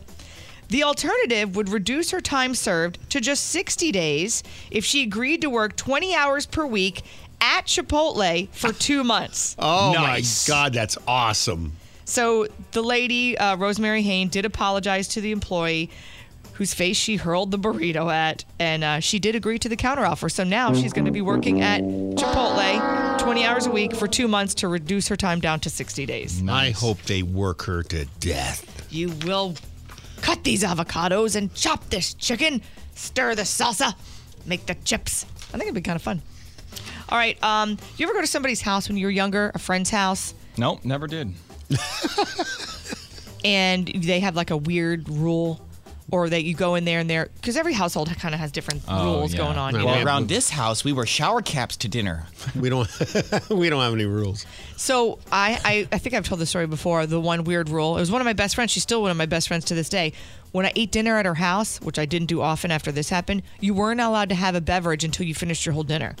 What is that? So imagine now trying to eat. You have nothing to wash it down with. That's no water, ridiculous. no milk, no nothing. You're a guest there. Yes, and, she said that to, you? everybody, the whole How family. did you? How are you friends with this person? I was. It was the weirdest rule, and I remember being like, "That's strange." You come to my house and we'll meet for eight hours, and you can't take a pee pee. No, no, it was just like Yeah, we weird. sat down for dinner. I didn't eat at her house after that because I remember being like, I'm not allowed to drink anything during dinner. It's What the was the weirdest What was the reason? I don't know, but nobody did it, and they all thought it was totally normal. They were Cuban. I don't know if that's how they were No, raised. that has nothing to do with Cuban. well, you never know. Okay, I just I'm dying. You, do you still friends with her? She's my very best friend since kindergarten. I can't believe you're friends with her. But Yeah. since you are, can well, you? it wasn't can- her rule; it was her parents. Yeah, she's, Yeah, but she she can protest just as much as you can. Yes, Can at you eight years her- old, you love protesting against your parents. That Oh, goes over real eight? well. I'm dying I of was little thirst? bit. I was little. Yeah, I was. Even little. I want to know why. I don't know why, and I remember asking, and they didn't have a reason. And then I brought it up to them Oh, later in it's life. Cuban. Well, I brought it up to them later in life, and they don't remember it. Because I was like, Do they remember that- drink water now while yeah, they're eating? well, now, yeah, we're all really close. And I remember saying to them one time when we were older, she got married a couple years ago, and I was at her wedding, and I was like, "Do you remember that time I ate at your house and you wouldn't let us drink anything? Do you still do that?" And they're like, "What are you talking about?" I said, "You." I specifically remember because it scarred me, and they couldn't stop laughing. They're like, "We would never do that." I'm like, "No, but you did." They were like, "We don't remember that at all." I remember my dad when I went swimming at Sandy Hook, Jones Beach, either one. Uh, I wouldn't eat because if I had just a half a sandwich, you cannot go in the water for three hours. I go, and I remember asking why. I said, why? I was going to get killed, but Yeah. you don't ask. But I asked, and he says, because you have a stroke. He thought you He was, oh, it's a Cuban thing. Yeah, I thought that if you eat a sandwich, even a half, little white bread, Wonder Bread, with one piece of cheese, you were going to have a stroke if you went in the water, even up to your to your knee. We had this a similar thing. It wasn't even like a rule. It was just if you ate a meal because we we belonged to like a sw- it was like a swim club, Stony Brook. I'll never forget it. Where it was like the big pool and the concession stands and the diving board and the diving tank, and it's where you went every weekend. And we would all grill out in the back. There were grills and picnic tables. And after we ate lunch, it was can't go in the water for 30 minutes. So we would sit there on the edge with our legs in the water, just waiting for our moms to be like, "Okay, now you can go in." Which makes no sense because your digestion doesn't really start for like 20 or 30 minutes. yeah. Isn't that an interesting thing? Now, this crazy stuff. My, my brother in law, right now, um, he is on blood thinners because he's you know high cholesterol, right? Yeah. He's on cholesterol meds. Okay. So I always catch him eating like the greasiest, like uh, uh, Cuban food, delicious stuff. I mean, but like Yeah. just meat with just fat on it. I go, what are you doing? He had a heart attack already. He says, oh no, in Spanish. He tells me, oh yeah, yeah, but I'm taking medicine that washes the grease away. That's not how it works. No, I said, I said, what? He goes, oh yeah, yeah, yeah. You take it, eh, the grease go away. Here's some other funny house rules that people have experienced at someone else's home when they were a kid. This one I would never do. I would be scarred. Someone said they had to take a bath at a friend's house one time. You know, sometimes I always, when Elliot sleeps over, he takes a shower before he goes. Unless he's there for the whole entire weekend and there's a swimming pool and they're swimming, then sometimes the parents will go, okay, y'all take turns, everyone get in the shower, right? This person said they discovered a rule at their friend's house where they reuse the bath water, apparently to conserve money or water. And there were five kids in the house, so everyone got Oh. the same bath water. That's unsanitary. I would never be. I would never bathe there. I would just go. I'll bathe before I come over, and then when I leave the next day, I'll bathe when I go home. I'm not bathing at your house. People are cuckoo. They're insane. This one, the internet had to be off at 8 p.m. because all the good websites were shut off and only the naughty ones were left. Wait a minute. That was is that what they told the kids? Uh-huh. Okay, maybe they did that. I could see doing that, but they're not serious. They, they really didn't. That's think. what he told the children. And here's another one. The father would turn off the Wi-Fi at 9 p.m. like a light switch, so it wasn't wasted. wasted. Can't waste the Wi-Fi. because the Wi-Fi gets all over It's the like floor. leaving the fridge open. Right. Oh my God! All the Wi-Fi's getting out. Close the door. you gotta be kidding me. I know. Here's another one, and I had a friend like this too. Kids weren't allowed inside during the day. If friends came over, it meant you were outside, go Yeah. ride your bikes. Like you could come in to use the bathroom, obviously. But I remember going over to a friend's house, and the mom Yeah. was the mom was always vacuuming. No matter what time of day we were there, she was always vacuuming. She always had her robe on. It's like she never had her stuff together. It Did she hold the drink in the left hand or the right hand? I don't remember now. I wish I could go back and look. You know, like in um in the movies with the ghosts of Christmas past and present. I wish I could Yeah. go back and take a peek so I could see. God, man. But we were never allowed inside. It was like go play in the yard or go I- down the street or go that. do, you know. Um, every morning, are you ready for this? The females in the house, including the female guests, had to wake up early and clean the house. Really? Let me tell you something right now. If I go stay at your house and I'm woken up, You don't even have to ask her. and and your family, I I'd have to do that at my own house. Why am I going to come to your house to clean? I might as well go to my house. At least I get to live in help the clean yourself. product. You clean here. No, I, you know, I, I probably would Nah, have she enjoyed it. bitches but- here. She doesn't clean. Once in a while. Once in a while. Uh, you'll if it gets bad enough and I can't handle it, I'll do it.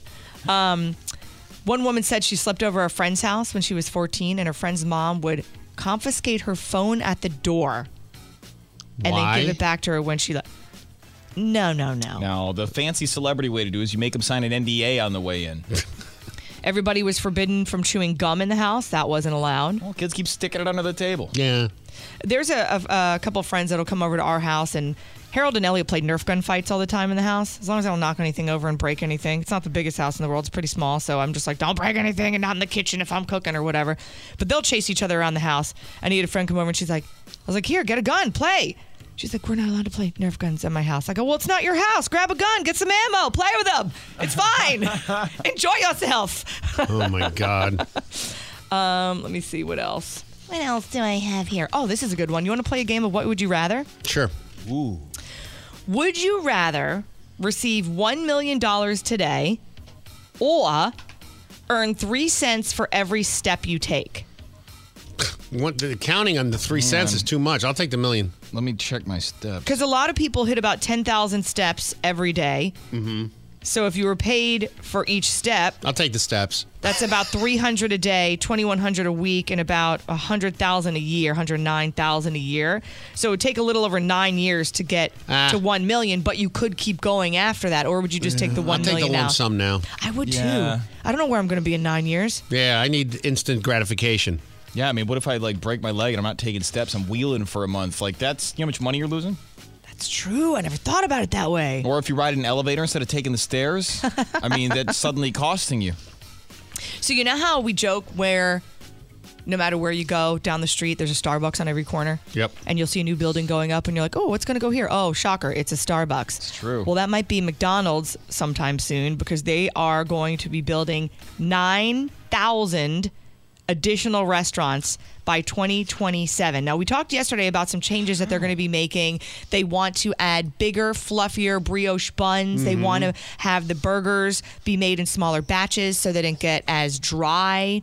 Um, Try making them out of real stuff. yeah, I mean that helps. Maybe not so thin, um, but that the thing that shocked me the most was nine thousand. Because think about how many McDonald's are already out. Is there like 48,000 throughout the world, something like that? There's a lot. So nine thousand additional by 2027. So you Are know, they going to three- stop smushing them real flat when you order the burgers? I don't know, but I feel like directions when you drive somewhere are going to get a lot harder. We're going to need some Oh. assistance. My husband and I love to travel, but he has a terrible sense of direction. I wish there was help. Now there is with the MPS, the McDonald's Positioning System. Now you can get directions based on your proximity to one of the countless McDonald's restaurants in your area. MPS, how do I get to the Airbnb we rented? Take a right at the McDonald's, then proceed for 600 feet toward the McDonald's. Then take a left at the McDonald's. Okay, but then where do I. Then take another left at the next McDonald's. Honey, you were supposed to take a right at the McDonald's. I did. No, not that McDonald's, that McDonald's. You have passed the McDonald's you were supposed to take a left at. Proceed to the next McDonald's and make a U-turn at the McDonald's. Oh, come on. The MPS, the McDonald's Positioning System. Try it today.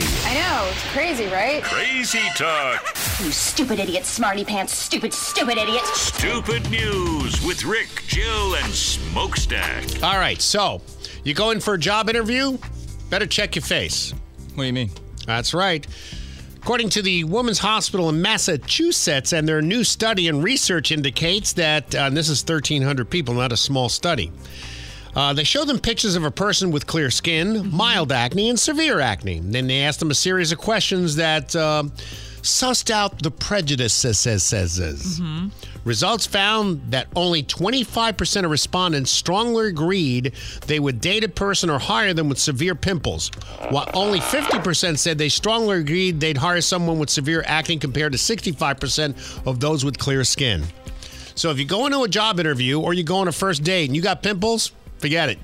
Well, I think the job also matters. If you're the front desk and you're representing a company and you have like cystic acne, I'm not saying it's your fault.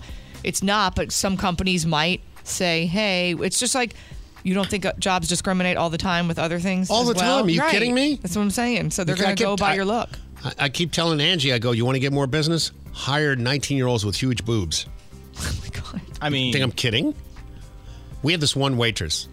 She turned out to be a horror. But anyway, uh, she had the requisite parts I talked just talked about. Yeah. I, I can't. First of all, she got enormous tips. Uh, uh, tips. but the business, everybody, the guys would come in and go, I want to sit in her section. I want to sit in her section. Oh, yeah. Did All they the say it under their breath because they were embarrassed? No, some of them were out loud. I want to sit in her section with the big ones. Was it the guy? Was this the one that like where the guy would come Yeah. sit at the counter and always wait for her? Yeah. Oh, there was all kinds of guys. There was guys that come in. One, she finally ended up. Uh, last time I saw her, one guy would come in all the time, sit at the same table. She would sit and talk to him because that's all it took. Yeah. And um, and he was like rich. So yeah, rich but weakling. So yeah, she took him for a ride, man. She had knew everything, a car, a thing with the thing, and No. finally, I even told him one day. I never forget it. I told him, I said, "Dude, she's playing you. She's taking." He goes, "Yeah, but look at her." That's all it go, "See, takes you can't- sometimes. You can't, you can't do that with somebody, you know. Worth it? Wow. She was the same when I told you, um, asked my wife for medical help. I remember. Oh, yeah, we can't- Smokestack thought she was hot. He We fell for it until Oh, you told yeah, him that t- story. yeah. You remember her? Yes, of course. Oh, she's got her own OnlyFans page, but I don't think you want to go there. I She's based an on OnlyFans page. Oh, yeah, yeah, they all do. Doesn't she have a baby? Yeah, yeah. Cute kid. Poor kid. Oh, my God. Anyway, so yeah, watch your zits. Uh, let's see here. A bizarre moment of irony. A person threatening to stab an Oregon apartment resident Tuesday morning was instead stabbed by the potential, uh, according to the Portland Police Bureau. What does that mean? What does that mean? Police say a masked man wielding a knife showed up at the apartment resident's door and threatened to stab him. But instead, the resident who was being threatened grabbed the knife and stabbed him first. okay, so You're gonna stab me? I stab you twice as hard, but first. AI. And if if, this, if I was Kamala Harris, I would say, you know, it's two letters, AI. it stands for artificial intelligence. kind of like me, artificially intelligent. Anyway, AI has created an algorithm that can trace wines to their original uh, to their original source, and perhaps more importantly, detect cheap knockoffs being corked as collectors' delight. Do you know? Did you know this? I didn't know this. A lot of uh, there's a lot of fraud in the wine business. I Oh, believe yeah. it, hundred percent. People go get Boone's Farm, put it in anything, and then sell it to you for a thousand dollars. Well, maybe not that bad, but they'll claim a wine is $50, $60 a bottle, and it's really just a $7 bottle of wine. Although some bottles of wine at 7 bucks are pretty damn good. Well, the markup is insane because I'll buy specific bottles for the house and drink it, and then I go to a restaurant to order it. It's that's crazy. It's crazy. The AI machine, more so than any, uh, what's the name of that? The the the governors. What are those people that t- Oh, test- sommelier. Sommeliers. Yeah. The Somalians. Uh, No, that's different. The AI, they did a test between the AI and a, and a Semolina, whatever. Sommelier? And the professional wine taster, and the AI won every time. Really? Yeah, that's how accurate it is. The machine can definitely discern between gotta cheap tell ya. wine and expensive wine. Well, here's the thing. Sometimes it's just about your own preference. Like, I mm-hmm. went on. A, I used to work where I had to t- go out and schmooze people for dinners and stuff, and or they would schmooze me, and that we would go to Hey, fancy Jill, restaurants, how about right? dinner? and they decanted a bottle of wine one time. It was like a two hundred fifty dollar bottle of red wine. Mm-hmm. And the guy comes over, and this is so me, and he's like, give it about 30 minutes to breathe. And I'm like, well, can I have a glass of like house Chianti while I'm waiting? Because I don't want to wait 30 minutes for a glass of wine. Can you give me something in the meantime? Yeah, what do you mean to drink? Water? So I'm just sitting there sipping on my house Chianti, which I was, was frowned upon by the other people at the dinner, but I didn't care. And I'm like, fine, if you want to wait 30 minutes for the $250 bottle to decanter, knock yourself out. So then they pour the red wine and everyone's swirling it and sniffing it and doing the whole mm. thing. And they pour me a glass and I drink it and I'm like, I don't get it. They're like, what? I'm like, I don't get it. It's not any better. I mean, it might be a little bit smoother, but I don't, I don't get it. She's not rich. She doesn't understand. You gotta watch. I keep telling you this. Watch Adam ruins everything. Oh yeah, and the wine thing. The you saw it, the wine episode. Uh, he was he t- smoke talks about it all the time. It's in San Francisco. It's one of those restaurants where the dinner, just looking at it, they charge you five hundred bucks. Right. I'm detecting notes of chicory and berry, and they're like, actually, Yeah. that's feet, and I bought it at 7-Eleven. Exactly. Oh. He couldn't tell the difference. This was a known some Somalian, whatever his name is, and Yeah. they brought him up there, and he couldn't tell the difference. I mean, he thought he could, but I like when they do the swishing thing. Well, that's. Have you ever been to like a real wine? I went to the winery that's here in Yeah. Claremont, and felt like I needed to be on my best behavior first of all, and that's what they do. And they're like, "Here's this, and the swirl this, and you smell." And so I'm like, They "All right, keep holding fine." the thing for you to spit it out, but you haven't. No, I don't. I'm not going to spit it. I just drank it, but they give you tiny amounts. I think spitting is more rude. Yeah, right. Like, mm, I just want to taste. All right, finally, residents in a small town in Italy called Vasta Girardi. Uh-huh. How do you say that in Heard of Italian? it. Huh? I'm just kidding. I've Say never it proper, Jill. Though he, he needs I don't help. have it in front of me. What's it? how does- Vasto Girardi. Sure. Anyway. Vasta Girardi. Yeah, it's uh they uh they're having a problem. There's a serial tire slasher going around uh just mayhem and destruction on all their cars. Multiple times people get up in the morning and they're puzzled as to why would somebody cut their tires? They thought maybe the mob did I do something wrong? Deputy Mayor Remo Saccaraci, uh, according to the uh, news outlet late October said four villagers in the same neighborhood reported their tires slashed one morning, prompting police to conduct undercover patrols and install surveillance cameras, all to find out later that it was actually a dog who liked to chew on tires. Oh, dude, can you imagine? It's like I, I couldn't make it to school today. Yeah, let me guess. Dog ate your homework? No, my tires. The dog had gingivitis and he was very, very itchy and sometimes in pain, and s- chewing on the tires would make him feel better. Oh, well, it's for a good cause. Yeah. All right, we got a problem here. A big problem. Somebody's been slashing our tires. You hear me? Slashed tires. You hear what I said? I know, boss. So who was it? Huh? Was it the, the No, boss. Was it the Tortellis? huh? They slash our tires? No, boss, it was the schnauzers. Who's that family? I don't know that family. Who's that family? The dogs, boss. The dogs did it. You're gonna come in here and make up a story like that? Huh? I'm not making it up, boss. Lie to me about the dogs again and you'll be sleeping with the fishes. Now tell me, who did it? It was the dogs, I swear. The dog says it wasn't him. Boys, get this liar out of my sight. You hear me? No, you're not gonna get away with this, doggy. Rick Stacy Morning Show with Jill and Smokestack. Sunny FM. Having fun with the world gone crazy. Rick, Jill, and Smokestack. Having fun with the world gone crazy. Sunny Update is brought to you by Fair and Fair. Let's see if we could just trudge through this real quick uh, so you get the latest and the gist of the entire story because it's beginning to come together. It's it's like you know when you make Jello, it takes a little while, but it starts to coagulate and become, and all of a sudden, you know, whatever the mold you put it in is holding, and it's like cool. I can't wait. I just drank the liquid. So anyway, NBC, ABC, CBS, CNN, MSNBC all tried to suppress the story that came out in the New York Post.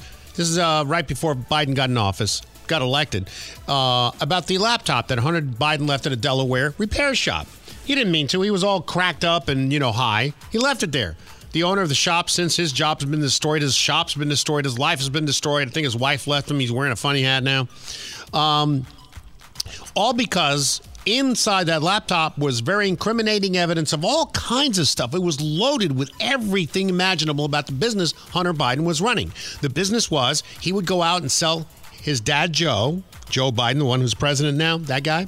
And he would sell his influence while he was vice president with Barack Obama as president. That's what it was. That was the whole business. Biden was the product, Hunter was a salesman.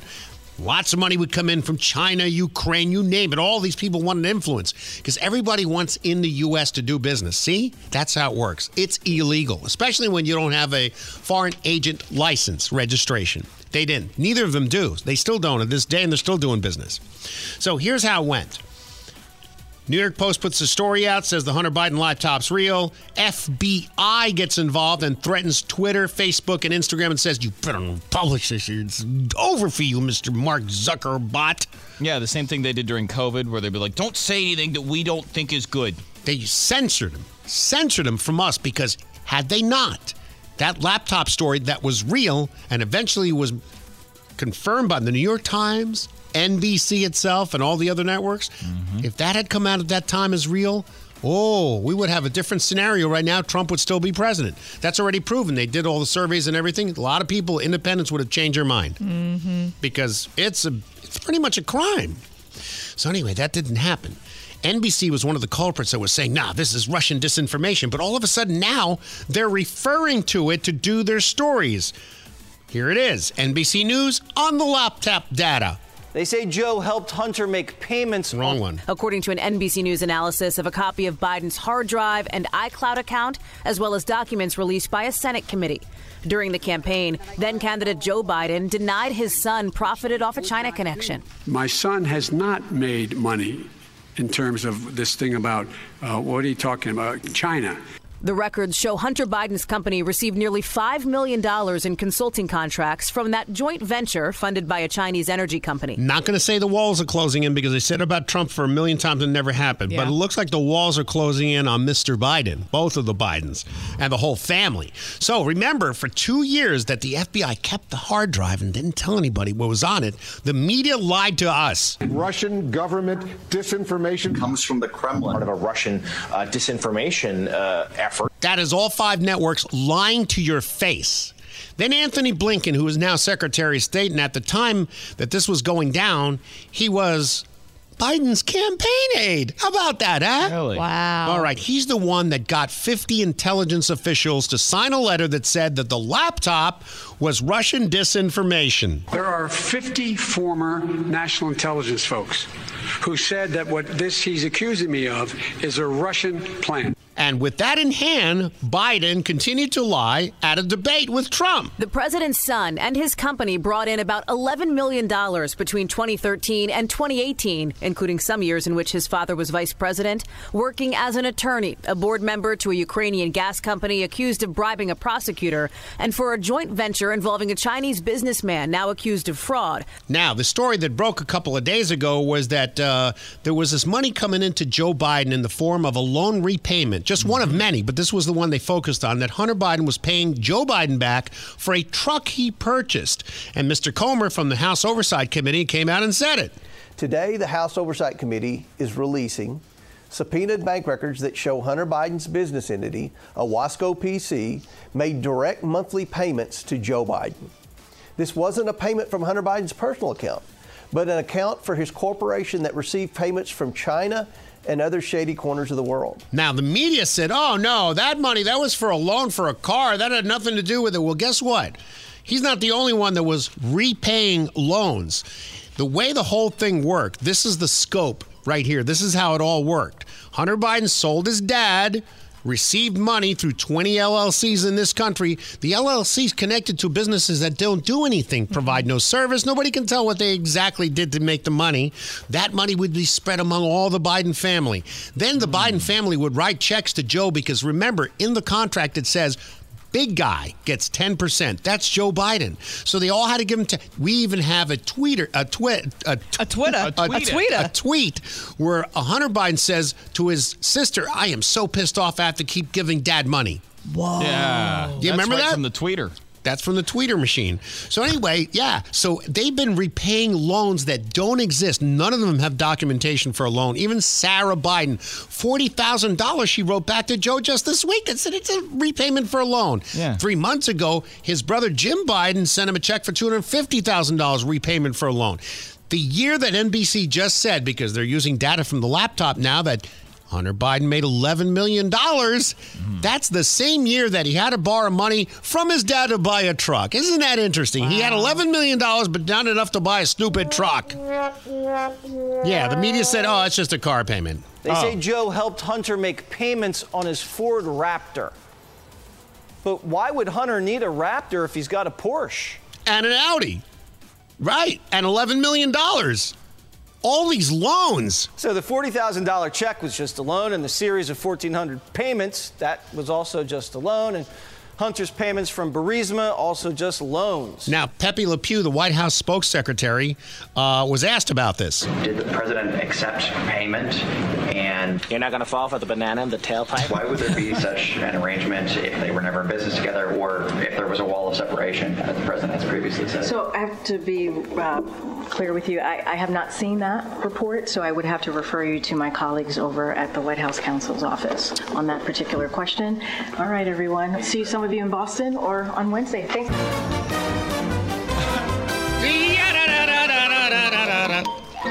She's got a cane and top hat, and she flips it as she goes out. You know.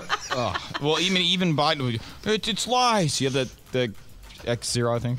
Oh, oh, okay. You want to play that? Yeah, it's all lies, Joe. Sure. Uh, there's polling by the Associated Press that shows that almost 70% of Americans, including 40% of Democrats, believe that you acted either illegally or unethically in regards to your family's business interests. Can you explain to the Americans, uh, to Americans amid this impeachment inquiry, why you interacted with so many of your son and brother's foreign business associates? I'm not going to comment on that. I did not, and it's just a bunch of lies. Oh. interact with many of their lies. business associates? I did not. There's lies. Oh my God, that guy's gonna. I would. like, but all the proof is like, huh, well, lie. I sleep with the lights on if I were that dude. oh my God, it's so far gone now. It really. They have pictures of him golfing with the Burisma folks. Don't you think it's almost to the point though where it's laughable and anybody that is buying it isn't really buying it, they're just doing it because it it's on their side Yeah, and in their favor. Yeah. I don't know where people get that thing where like we know it's a lie, we have the proof, and then they'll come out and lie to your face. And they're like, well, they, they said they didn't. It's like, who- who- when do we stop caring what they're saying? We have the evidence and the proof. I mean, do, do they have to admit it before we lock people up? It's amazing. So yesterday there was a big hearing about Title IX and uh, Title IX and how it's been bent out of shape just to make room for transgender people playing women's sports. We are destroying women's sports in this country. And the crux of the matter is women are not speaking up. By the time you get to it, like doing what Riley Gaines is doing, who I consider not only brave, courageous, but a hero on my part, to all women, it's going to be too late. Because right now the feds are thinking of making some kind of law that you have to let transgender folks play in women's sports. All It that's going to do is make women not play in women's sports. Yeah. So Riley Gaines is in attendant. A bunch of people that want to save women's sports are in attendance yesterday during this hearing. And there's also the other side. There's Representative Summer Lee. Summer Lee is in there and she doesn't want to be there. Oh. No, she doesn't want to be there. So sn- snotty brat 25 year old who thinks she knows everything uh, is ha- not having it with Riley Gaines. So the testifying begins, the questioning begins, and this is Summer Lee. Although the title of this hearing implies a much needed discussion, we're likely going to be forced to listen to transphobic bigotry. That's how it starts. Now let's have a discussion about this and, Right. and let's let's be adults and let's talk about how this is affecting women's sports. I happen to think that it's okay for transgender uh, biological men to play in women's sports. Uh, no, no. It starts out with a childish, stupid remark, antagonistic like that. Well, that's how they have to shut down a conversation when Yeah. they have no information. Is they have to tr- they have to tack on the word phobic to the discussion or the the word or the person or the uh, the topic at hand. They just tack it on so that people go, oh Yeah. god, they hate that type of whatever we happen to be talking about. They have no education. They have nothing to back any of their stories, and they just and to be honest, this has nothing to do. It's not like ew, trans person. I don't want to play with a trans person. That's not what it's about. It's about it being fair and about it being safe, not because, oh, it's unsafe to be around a trans person. It's about the guy that was playing volleyball that identifies as a woman that spiked the ball and broke her skull. It's about that. Because if men and women were supposed to be playing in the same sports, then why aren't there female football players playing in the NFL? Why aren't WNBA players playing in the NBA? There's Why- a reason why isn't for that. LeBron, James, uh, LeBron James playing for the NBA? There, there's, there's a, there is a reason for it. So Riley Gaines, who further argued that allowing biological male athletes to take spots on women's teams is sex bias discrimination and violates Title IX, regardless of what the new regulations might say. She got praised for what she said, but here's how it sounded. Listen. Inclusion cannot be prioritized over safety and fairness. And Ranking Member Lee, if my testi- testimony makes me transphobic, then I believe your opening monologue makes you a misogynist. Thank you. Uh, Madam Chair, excuse me, I move to have uh, the gentlewoman's words taken down. Now all of a sudden, we go because of what she she called her transphobic, and now all of a sudden she says she's misogynist. Oh no, but her words have to be taken down. Ah, because- they need to be taken down. Yeah, That's not that- true. Yeah, who wants to be a fascist? Now, that should be the new show. Who wants to be a fascist? The people that are calling Republicans fascists are the ones who are fascist. It's amazing. It's on full display right here for anybody who wants excuse to know. me, I move to have uh, the gentlewoman's words taken down. Madam Chair, she's engaging in personalities. Can I just ask how it's fair to be called transphobic? There's a thing. Okay, I move to withdraw the point of order. Thank you, Ms. Lee. So they thank you, Miss Lee. Wow. You know what I want to say to Miss Lee? What Elon Musk said to his audience. Um, yeah, they had to stop the whole hearing just for that, so they could have their little little spat and how they could shut her up. It's amazing. But then, then the hero comes in. Uh, Representative Lisa McClain lays out the facts, and nobody can stop her. Have we lost our minds? I sat here and listened to every every label imaginable. I I am here to protect women, girls. We spent decades trying to protect women, and you know what? We won. We won. So I will not apologize now or ever for trying to protect my daughters and women in sports. The Biden administration is weakening Title IX by allowing all males who identify as women to participate in women's sports. The Biden administration's rule would, would eliminate women's sports as we know it. That's a fact. In a world where biological males compete in women's sports, women lose access to roster spots. It's true. It's not about your feelings, it is the fact. Women lose championships, records, and scholarships. That's just a fact. Women face serious injuries from contact sports with physically biological um, or larger biological males. Women face emotional trauma of exposure to biological males in spaces that should be safe and private for women, like the locker room. What about defending our women? What about defending my daughters? Don't I have a right? You know what? I say yes, I do. Thank you, Representative Lisa McClain. Wow. Hey, LeBron James uh, changed his gender. You know what I mean? Okay, can he stay in the NBA or because he's a woman, does he have to go to the WNBA where he will score 840 points a game? That's great, man. By the way, AOC chimed in on the hearing yesterday course she about did. all that. Oh yeah, she said that. Well, you know what this is going to do? This is going to expose all women to genital Exams. Exams. Yeah. Try to pry my legs open and give me an exam for women's sport. Why? Why do they have to have? What was her reasoning behind that? I don't know. Oh, Doesn't she- matter. Does it matter? She's a dope. So if so, if a guy that identifies as a woman plays in women's sports, does he have to have a genital exam? I don't understand her reasoning behind that. I think she says well, she's a, she's a bartender. What do you what do you? She, Just there's got to a- rile people up so they have a, a small but even still a hollow point to yell about. We're opening up all women and girls to genital examinations, even underage ones. How, that's what I don't understand. How, what's her reasoning? I need to know more. I guess like- that they don't want they don't want doctors or men doctor. I don't know. She's thinking we're going to have to make sure beforehand. Anyway, uh, let's let's. Uh, I'll, I'll dig up what. She, I, who knows? I, I just didn't care enough to go look and see why she said that. Is she saying you want us to lift up everybody's skirt to make sure they're a man or a woman? Is that what like her yes, point was? Yes. Okay. That's her point. Uh, debate last night. Just quick highlights here. Ramaswamy, I think, won the debate last. This guy's man. He, he is something else. I I just think he's great presidential material. Uh, run us through some of the stuff last night, real quick. Uh, well, let, let's start with um the Nikki Haley sign because that was the big moment of the night. He held up a sign that says "Nikki equals corrupt" in the middle of his rant against her. Yeah, it's pretty good. First debate, she said that only a woman can get this job done. That's what she said.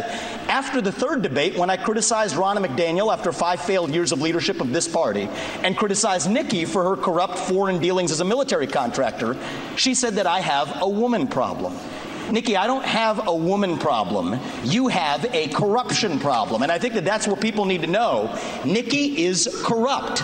This is a woman who will send your kids to die so she can buy a bigger house. This is the problem. Using identity politics more effectively than Kamala Harris is a form of intellectual fraud, and it actually needs to end. There's our donor puppet masters wielding their puppet right up here tonight. This is how this game is played.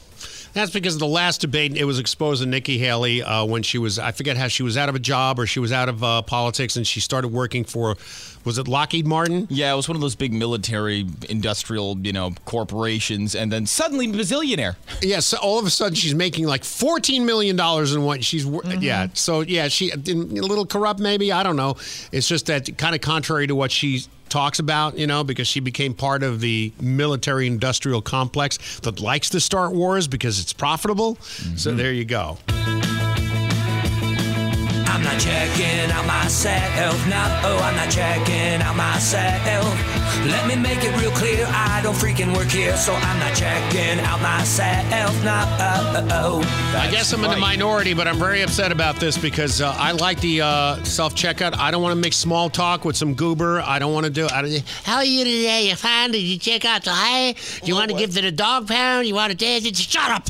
Uh, so you'd rather do the work of bagging your groceries and Dude, if scanning that's the thing work- and well- then getting handcuffed when you miss something. Maybe if it's work to you, to me, it's flip, flip, flip, phone gone. Depends on how many you have. I mean, you if uh, it's easier almost at, at the big box stores because you just scan it as you go and then you walk out and show them the thing Oh, on your phone. damn, that's the best thing. easier. Yeah, I But can if- really only afford two bags anyway these days. So. But if you have to go to the self checkout and you have a whole cart full of stuff, there's never enough room to put all your stuff. It's just It's like, please put mangoes in the bagging area. And I'm like, they're in They there. don't say put your mangoes in the bag. I'm like, I'm doing it. Dude, that's Winn Dixie. They're the only ones that have the 1996 checkout no, self checkout. that's the Whale Mart. That's, No, Walmart doesn't do that. She didn't. You don't even. Hear, Target, which I don't go into anymore, was the best. You do everything, flip, flip, flip, and it would say, "Tinks." That was it. Yeah, but I mean, it's just some stuff. It's like, oh, you're buying two packs of batteries. Help! I need an employee. He's probably building a meth lab. Employee, employee, and then it starts doing the siren and. Where do you hell do you go to? Narc shopping? No, they are. They're all like that, man. they're not. My okay, se- go to Home Depot. Use those. I do use those. the Home Depot one's easy because you got the little gun. Boop, boop, Oh boop, yeah, boop, be- boop. the gun's the only part that makes it easy, but otherwise you need something for half the things. 'Cause, Whatever. Okay, you anyway, buy some loose don't listen hardware. to him. They Don't check listen it to him. Walmart, Costco, and other companies are rethinking the checkout, self checkout because of backlash. You know who's backlashing? 80 year old Irma Schmutz, who still wants that big cash register made out of brass I that has like the big has the big knobs like one dollars and then the thing, the number goes up, and this little card comes up in the window. It says one dollar. All right, let me ask you this: How come you don't have a self checkout at the diner? Self checkout. They're Uh, eating the- restaurants don't really they eat unless the you're food there. Yeah, unless it's like a uh, what do you call it? A fast and You go. can't put an iPad on the table.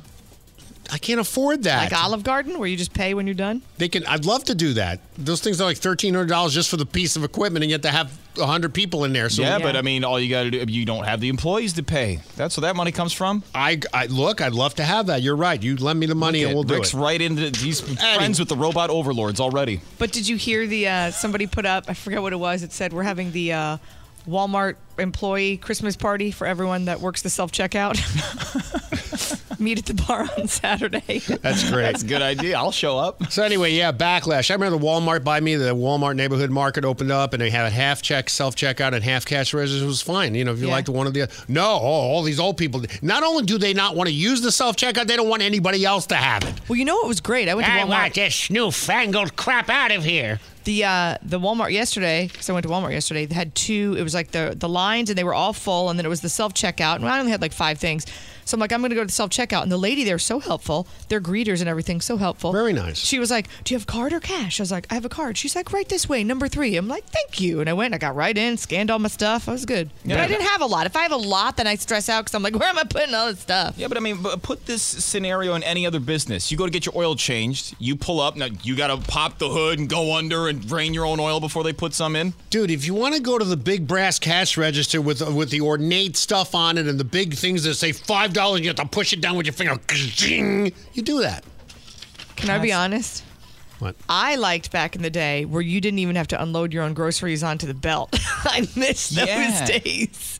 Where you didn't? Yeah, they were. days. Remember, you'd pull up and they'd go, "I got it for you," and they'd grab your cart and they'd unload your whole cart onto the belt, and then they'd bag it, and then it would go right back in your cart. And they'd Mm. ask if you, you want help taking these to your car. No, it's all right. I None got of it. that But crap's thank you. happening anymore. I appreciate it. Not like, well, I don't know. You check out. By the way, aisle six needs a mop when you're ready. Well, because then I get meticulous about the way the things go on the belt. Do you get this way? My husband's worse than I am. Oh, jeez. All the things have to go with the thing. Yeah, and I'll I just throw organized them on the belt. Yeah, I'll put it on the. I'll just throw it on the belt. My husband's like, "What are you doing? The cold goes with the cold, and this goes with the." Oh, so they my bag God. it the right See, way. that's not- that's not- It's like. Otherwise, they're going to put this on with this. Well, the, if you do have someone else bag it for you, you do run the risk of them putting, you know, I don't know, your bottle of wine on top of your eggs. Yeah. Right. You know, the big watermelon on top of your loaf of bread, so it gets smushed when you go home. If you do it yourself, you can do it how you want. making my case. Finally, uh, Kim Jong Un. This is a weird thing that happened there. Not that North Korea is that normal. Uh, anyway, but Kim Jong Un had this enormous, enormous get together with like it was looked like about fifteen to twenty thousand women, all dressed in whatever that thing is they wear. That Geisha formal. outfits? They It's look like that. Japan. Kimonos. That's what it was with the stick through their hair and their hair's up, and it's it, it's very formal. Okay. Yeah, And none of all- them there voluntarily, by the way. What? They're Yeah, not, yeah, yeah. It's not like he asked them to No, come and I they showed up. He's like, "You be there or you die." So all of them are at this thing, and Kim Jong gets up on the podium. He's the only one on stage, and he's begging them to have more than 1.8 children. So two.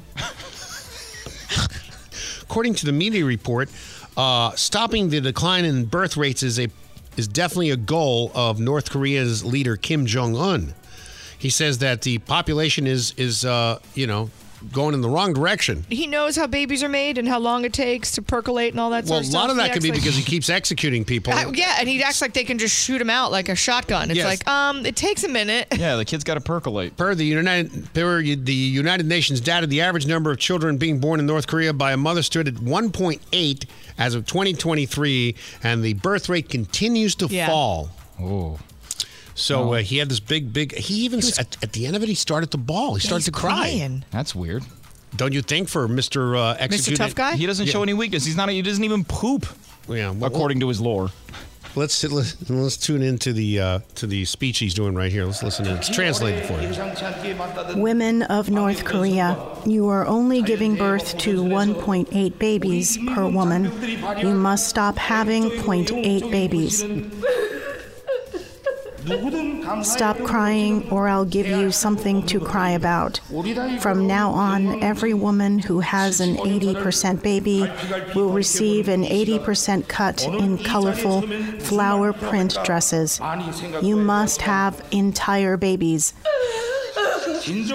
Are you crying?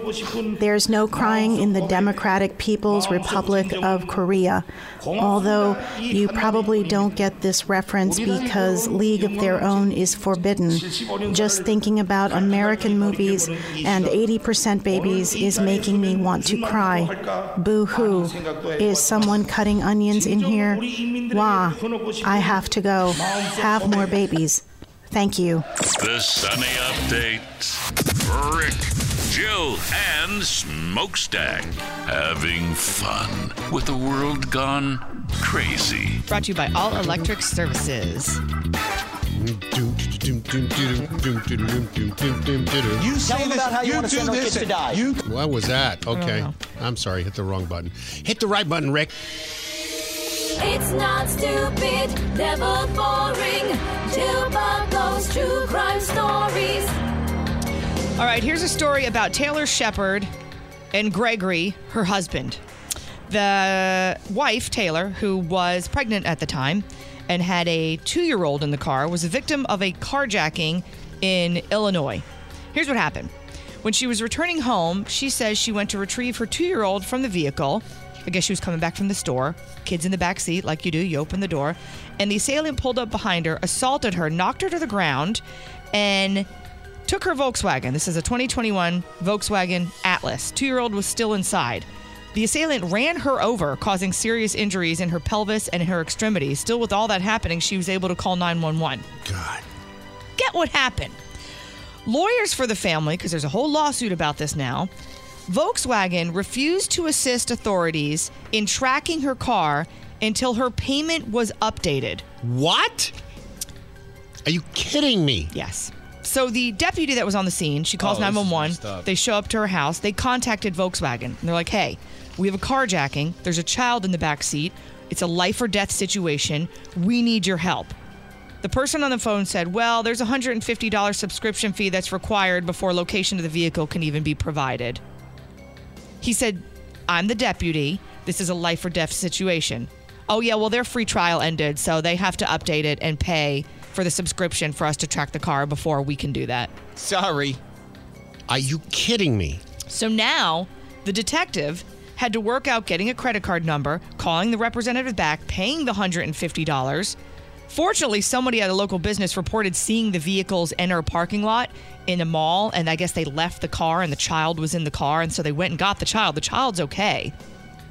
But there's this lawsuit pending now claiming yeah, for the claim for the demand of payment and refusal to cooperate with authorities, delaying the search for their abducted child. It says it caused her and her husband extreme emotional distress. I can't even imagine. Um, they're still in therapy as a result. Not only was she attacked and run over while she was pregnant, but she had another child missing. And now imagine this you're injured severely, I would imagine, and you're trying to get all the help. Wouldn't you go, absolutely, we're here to help, whatever we can do?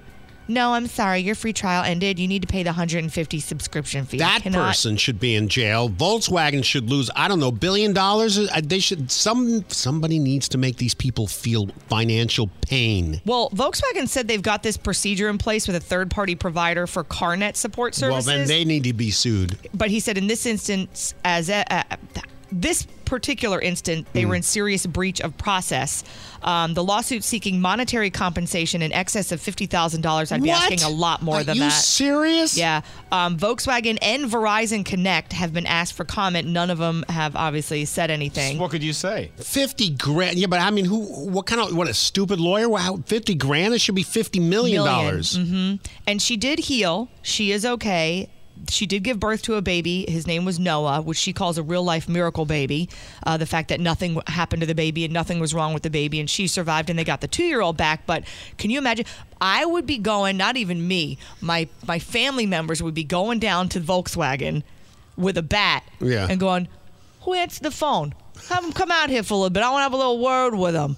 Send them out here. No, we're just gonna talk a little bit." Yeah, we're gonna have a little talk about this trial service thing. You Tune in again for more Bad People Doing Crime Things with Jill Bucko. My God, I'm exhausted now. That's just unbelievable. Well, here's something fun. Hey, what's the best way to respond to the question, do I look fat? Um, It's a touchy one. I feel well, like there's no wait, winners in this. Uh, depends. Do they? And you can't have that pause that I just had. Mm-mm. You have to go. Oh no, you look great. It's you, man. You're so tight. You're it's an automatic no, and it has to be instant, or you're in trouble. you're dead. You're dead meat. See, I know not to ask. You, I, here's the thing. Why, Don't- why wouldn't you ask? Don't ask a question unless you want. I'll ask my mom, but I'm not going to ask my husband because he don't want to be put in that situation. He'll. If I said that to Harold right now, if I said, "Do I look fat in this?" He'd be like, mm, "This feels like a trap. I gotta go. I'm going out there. See you later. I'll be in the I'll be in the living room waiting for you to get ready. Not even. Gonna, he won't even look.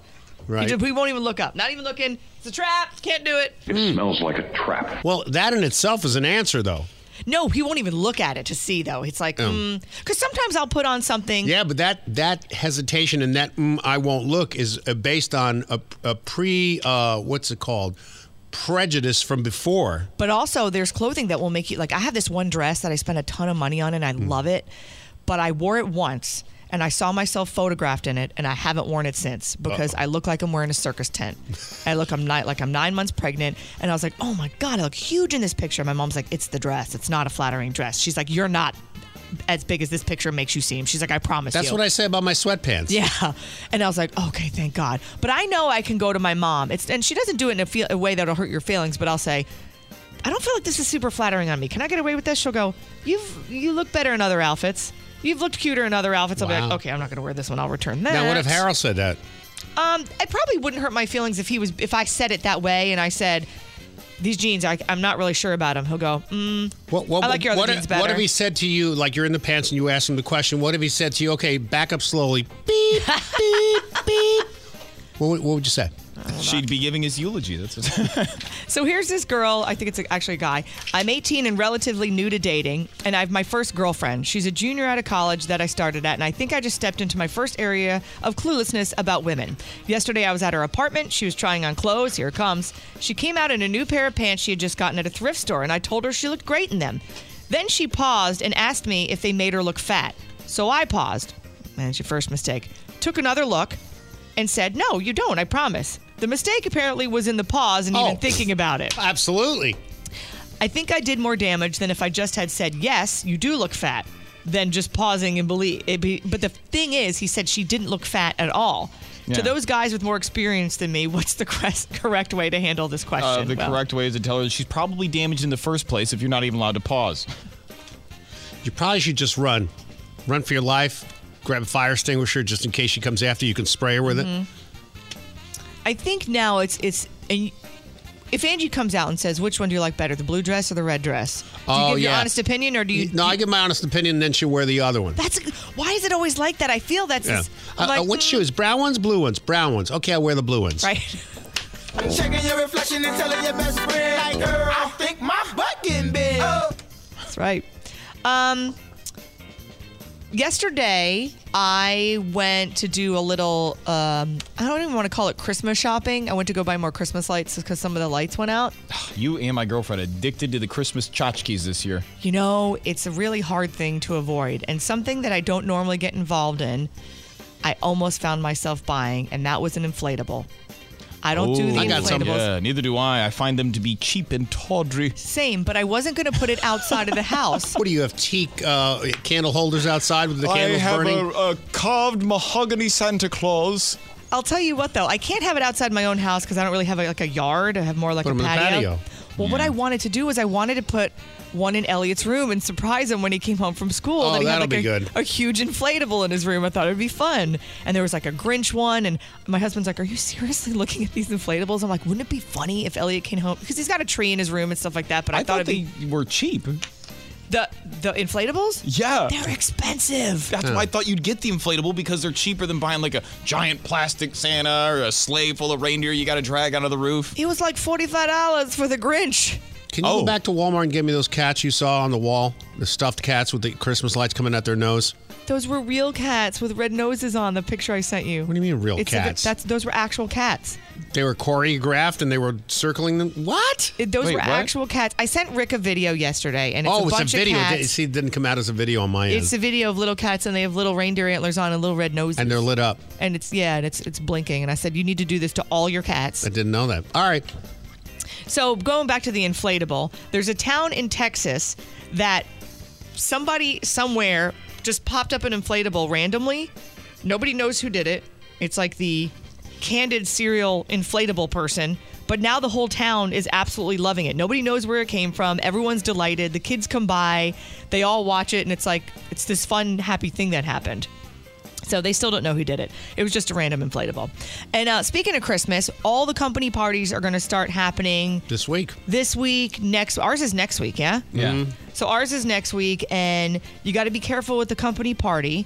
Ours doesn't get really rowdy. Last year was pretty tame. The year before that was pretty. tame. They've been all pretty tame. Yeah. I've been to some crazy wild ones that I thought, oh, I shouldn't be hearing the stuff I'm hearing. It's fun though. If you're not one of the people that's acting up, like if you're not the one that's super wasted, you'd be surprised some of the secrets you can get out of people that you don't normally talk to. Right. And then you'll see that the dynamic. I had a boss once that was so shy, almost painfully shy, that it was awkward to even go in his office and ask him anything because it was so strange. Christmas party, we had a we were in our radio station at the time was in a Christmas parade. So we're on the float and he played piano and he was playing piano and singing Christmas carols on the float because he was wasted. Turns out drunk boss was way outgoing and super fun. Right. So we were like, oh, this is going to be so great from now on. He's so outgoing. Nope, Monday, back to being super awkward, shy boss. So it's different because we saw a different side of him, but that wasn't how he was acting. But you just got to be careful if you have a company party, maybe tomorrow or Saturday. Can't get too drunk. Bad things can happen. Office party. My coworkers getting too drunk. Not fun. HR's getting involved. Office party. Someone's gonna get themselves fired.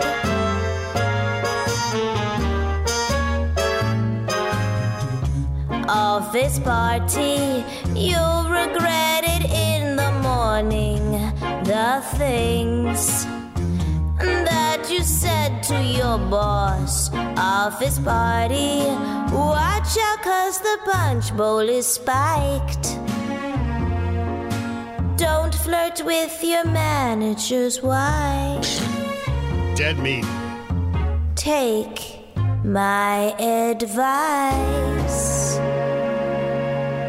I know, it's crazy, right? Crazy Talk. Rick, Jill, and Smokestack having fun with a world gone crazy. Update is brought to you by Farah and Farah. December 7th, 1941, a date which will live in infamy. Today's a day of remembrance across the country. The bombing of Pearl Harbor. Today is a day to remember. The Japanese launched a devastating surprise attack on U.S. military forces in Pearl Harbor, Japanese planes attacked the Pearl Harbor Naval Base in Hawaii. prompted the U.S. to enter World War II. Let us pray in silence and remember those of our comrades who have fallen. National Pearl Harbor Remembrance Day. All right, start the show. Yeah, it was a surprise military strike by the Imperial Japanese Navy Air Service. Upon the uh, Hawaiian Islands here in the United States of America, 2,403 Americans were killed, 1,178 others were wounded. It was a strange time. Radar just became uh, to use, but nobody really believed in it, you know, and it was a really pretty smudgy technology. Uh, if you saw Pearl Harbor, the movie, they kind of depicted that in the movie pretty well, where the radar engineer, the officer there, is looking at the radar and they see a big blob. They attribute it to either birds or just some weather, because then the radars weren't very. I mean, this just just happened. This new technology, you know, and uh, that was hundreds of Japanese aircraft headed in. Now, radio itself was horrible at that time. It was in the infancy of radio, so it was hard to communicate because you could barely understand what was coming out of the speakers. But this was a broadcast back then on NBC of a radio station in Hawaii trying to tell the mainland that they're under attack. And I'll just play it so you understand how bad things were and how hard it was to deal with this. According to an NBC News Oh, analysis, That's not it. Hold on. Where's the radio attack? That Say, that's bad radio right there. That is.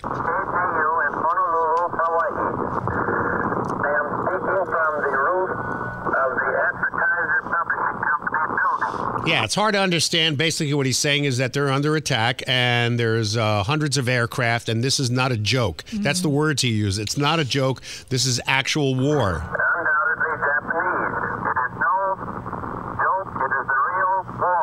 It's a no joke. It's a real war. Wow. So there you go.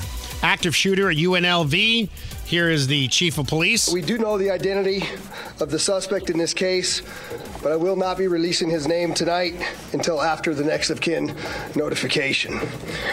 As you all know, of course, this is a tragic day for all of us in Southern Nevada, and at approximately 11:45 a.m., LVMPD dispatch received reports of an active shooter at the UNLV campus. UNL campus, UNLV campus police responded to the scene and engaged the suspect immediately right outside of Beam Hall. LVMPD officers also responded simultaneously. I can tell you today, three of the victims are confirmed deceased. There is a fourth victim who suffered a gunshot wound and is now currently in Sunrise Hospital, upgraded to stable condition. We have no motive. That was Department uh, Sheriff Kevin McMahill, and uh, we find out more as the day progresses. And I'm sure politics has already entered into it. Oh yeah, I think somebody already has a, a gun ban somewhere in place. Yeah. Uh, without getting any of the facts of what happened leading up to this, we always found out all the stuff afterwards where they're not screaming at the top of their lungs on TV, and then nobody really hears what happened. We still don't know what happened in that shooting with the trans shooter. We don't know anything In about the- Nashville? Oh, yeah. yeah. the manifesto or anything. Well, Why because they apparently said it was an instruction manual for other people to do bad things. Yeah, right. Okay, it's you know as time goes on, you start to realize now they're hiding something. So we'll find out what that is. Maybe never. Just like the Jeffrey Mm-hmm. Epstein list, which, by the way, a congressman who was at Durbin, Senator Durbin. Yep. Everybody else wanted the Epstein list released. Senator Durbin put a stop to it. Gee, I wonder, do, do they think, do they sit down and go, before I take this action, what is it going to make me look like? Do they ever think that out and go, we, if I stop this, they're going to know I'm on the list. If I don't stop it, they're going to know I'm on the list. Check this out. But Why won't you subpoena Jeffrey Epstein's flight logs? So, who are you? Hillary Vaughn with Fox. With Fox, of course. Uh, Wait, I stop it! anything about With Fox? what does it have to do? With oh, yeah, because of Fox. course. So you want to know that I sexually assaulted uh, minors? Oh, that's a typical of Fox. The other stations let me be a pedophile and then leave me alone. Yeah, okay, roll it. But why won't you subpoena them? Why don't you want to know? I know the issue. I know who Epstein was, happened. I certainly don't know anything about the issue. Well, he was charged with sex trafficking, so why don't you want to know who was utilizing his private plane? Never been raised by anyone. What? Senator Blackburn has wanted to subpoena them, and there hasn't been a vote in your committee. Said a word to me, not a word. But aren't you curious, like, what high profile or powerful people might be closeted predators and pedophiles? Doesn't that concern you? So why won't you subpoena them if you can? It's the first time anyone has raised it. Thank you, Fox. Are you? Are you? you think do we're you stupid? that? You think we're? St- they think we're absolutely stupid.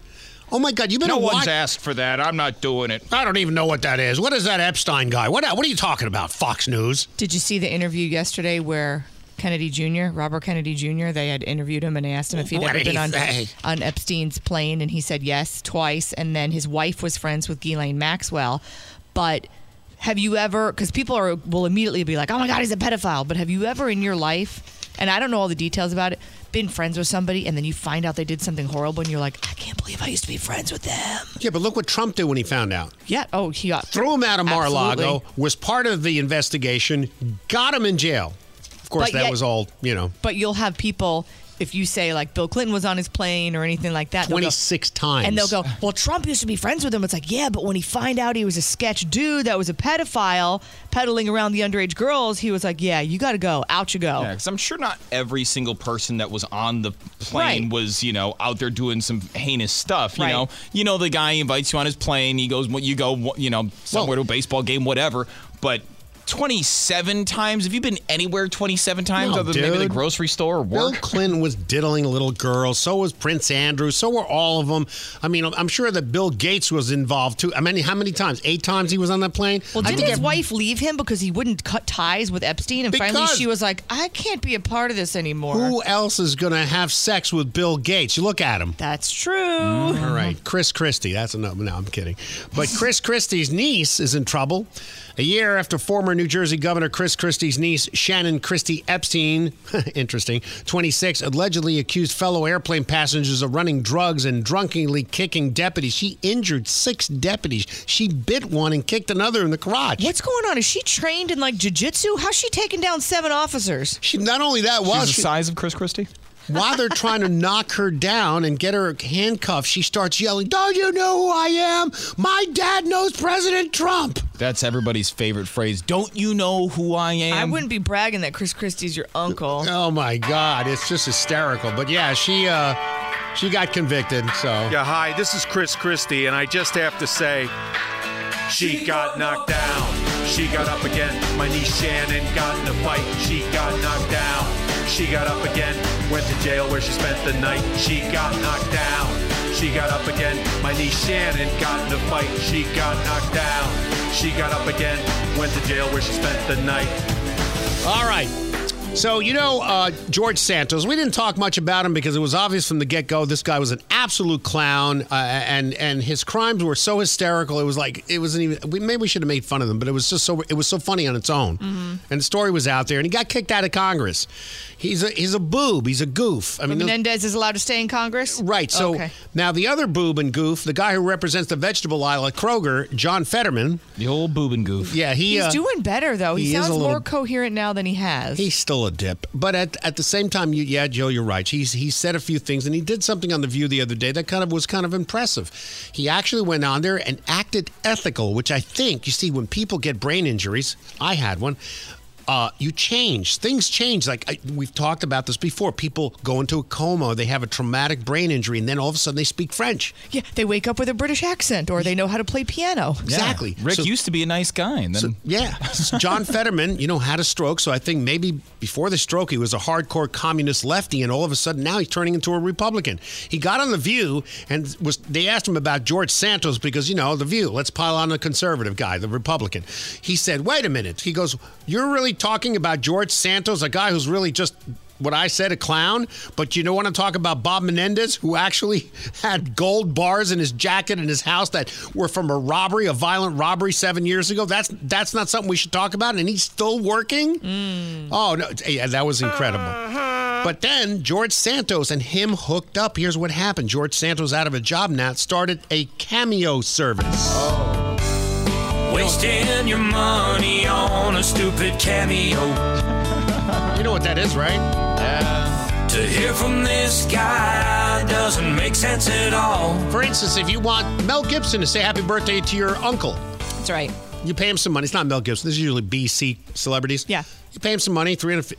George Santos is doing that. Yeah, they send you some money, and, or you send them money, and they'll send you a video and be like, "Hey, Bobby, I heard you're just getting out of the hospital, and you got a big birthday, the big one four. I'm pulling for you." So George Santos, the guy who got kicked out of Congress, the Republican, is now doing that for a living. So wait a minute, it gets How better. much are they? Fetterman, three hundred forty-three dollars. Whoa, that's a lot. Fetterman calls George Santos. I swear to God, this happened, and gives him his credit card and has him do this for Bob Menendez, the crook in New Jersey, the senator that's, that's the gold Still bars, there? took the bribes from Egypt. Here we go. Hey, Bobby. Uh, look, I don't think I need to tell you, but these people that want to make you get in trouble and want to kick you out and make you run away, you make them put up or shut up. You stand your ground, sir, and don't get bogged down by all the haters out there. Stay strong. Merry Christmas. Wow. So Fetterman paid to troll George Santos to troll Bob Menendez. It's See, great. That's great, yeah. funny now. I can't like the guy, but I'm, I'm for moments I'm like, yeah. He's got a sense of humor. Oh, All right. Speaking of funny, uh, looks like Gavin Newsom has has at it again. Here we go. He wants to be president. Think what would happen if this this moron became president. I don't know. I'd tell his campaign manager to watch his wife. Right? Beginning January 1st, a new Gavin Newsom law in California says that all retailers, shops with more than 500 employees, Target, Walmart, statewide must have a gender neutral area or risk incurring fines beginning January 1st. You have to have a gender neutral toy section or you'll be fined. As How a- about no, Yep. Scott? This, Okay. It's not a joke. This didn't come out of the Babylon Bee, the Onion, nowhere. It's- So I have a question, Mhm. and this is a real question for if somebody's out there that is that is gender fluid. Maybe you can answer it. If gender is supposed to be not confined, and gender is in fact fluid, and maybe one day you feel more feminine, one day you feel more masculine, then on the feminine day, can't you go to the boy area toys, and then the, the female, if you feel more feminine one day, go to the area for the girl toys? Yeah, Or what- does there have to be a whole beige area in between with like a non-binary My Easy Bake Oven? I don't. That's what I'm saying. Like, what do you put in the gender neutral area? Just like jumpsuits? Blocks? I don't know what do you, goes do you there. put in there? What is that? Valid questions. I agree. I don't know. Or here's uh, maybe this is a shortcut. You get rid of the boys section and the girls section. You just have stuff. And yeah, and everything's just intertwined. Would that make a diff? Would that yeah. work? What if you just have generic clothes section? Just pick out whatever you want. Who cares?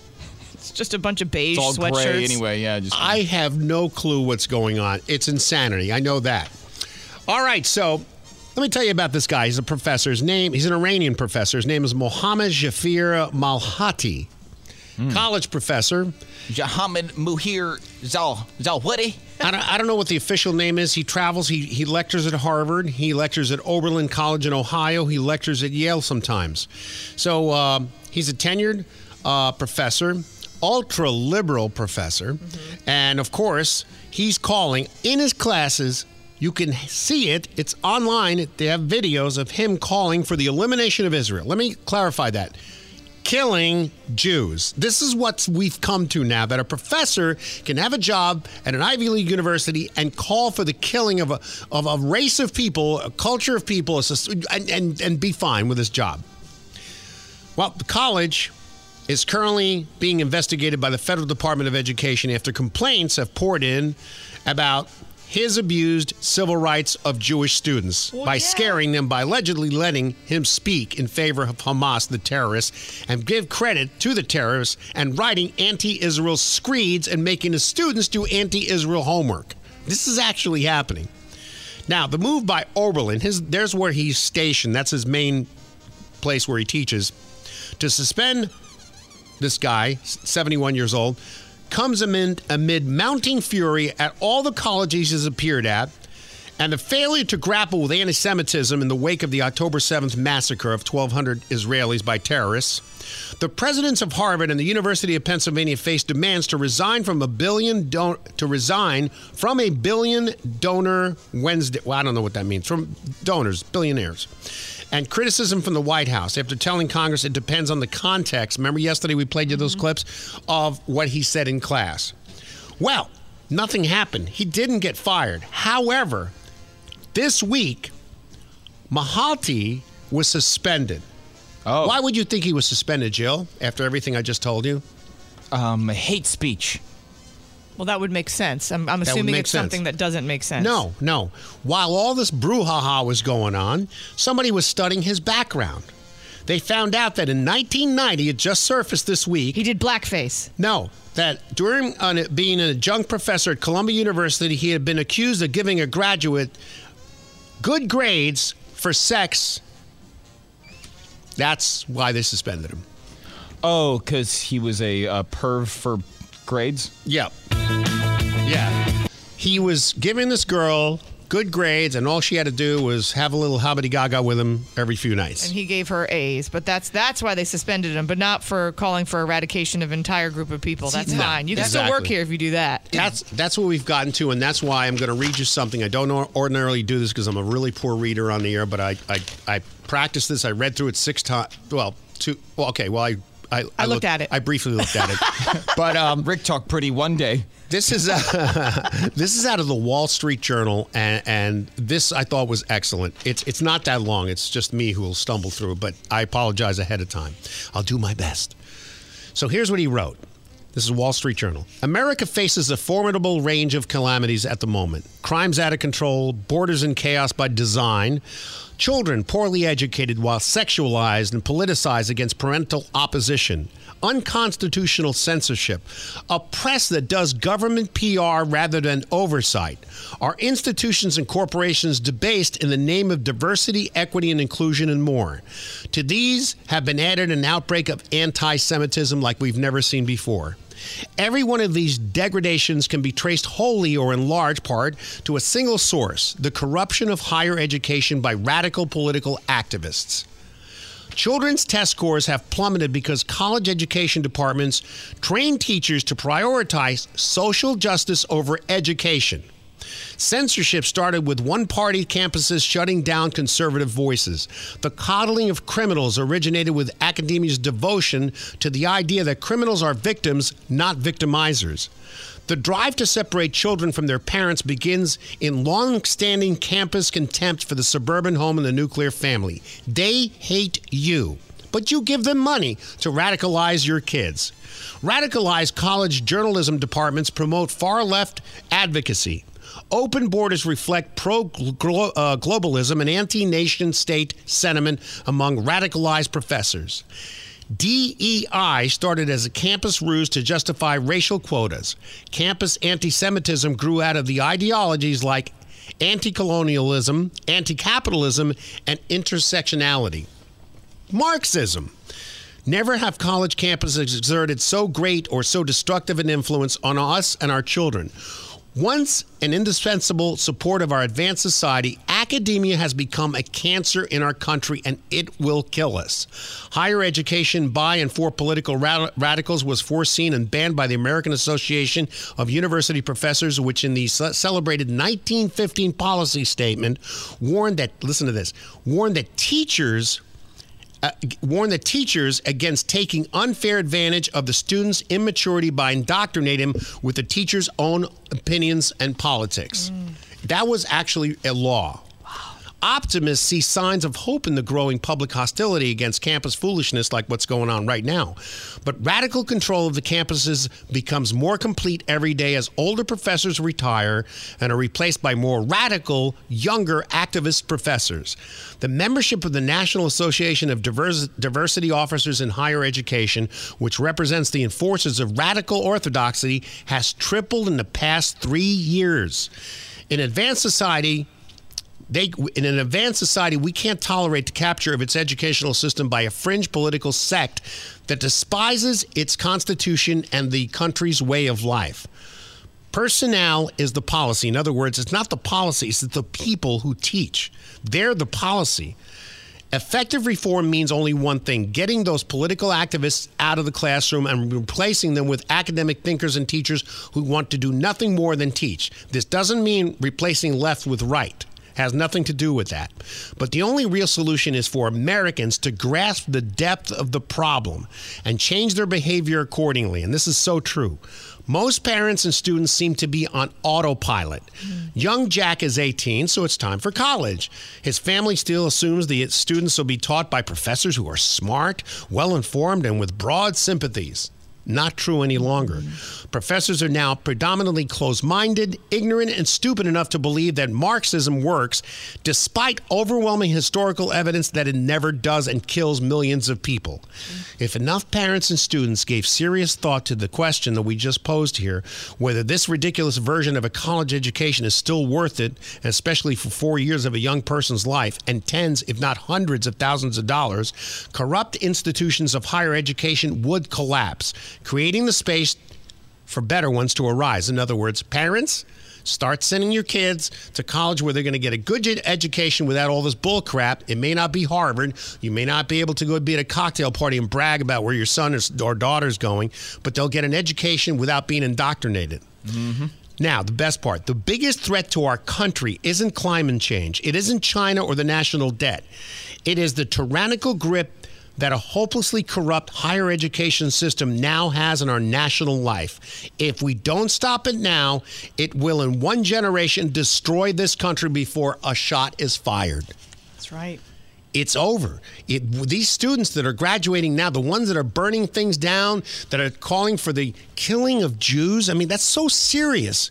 I, I just can't even believe I'm saying this. And it's going on in all these universities. If we don't stop it now, in 10 years, these are going to be our leaders. Question was posed the other day because now we're in December, so you have a lot of seniors in high school getting letters, early letters from colleges of where they're accepted. A lot of uh, 9th, 10th, and 11th graders trying to figure out where they would like to go to college. And they were posing the question parents and kids, what's more important, where you go or what happens after you get there? And you really need to do the research instead of oh all my friends are going to this college and this is such a prestigious college and I'll get a great job if I have the name of this college on here versus doing some research on what that college is about, what the professors are about and what kind of education you're going to get after you arrive. Yeah.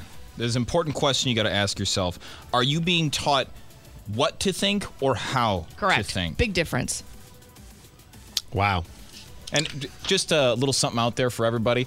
You don't always need the piece of paper. I know a lot of people with a lot of piece of papers, dumber than a bag of hammers.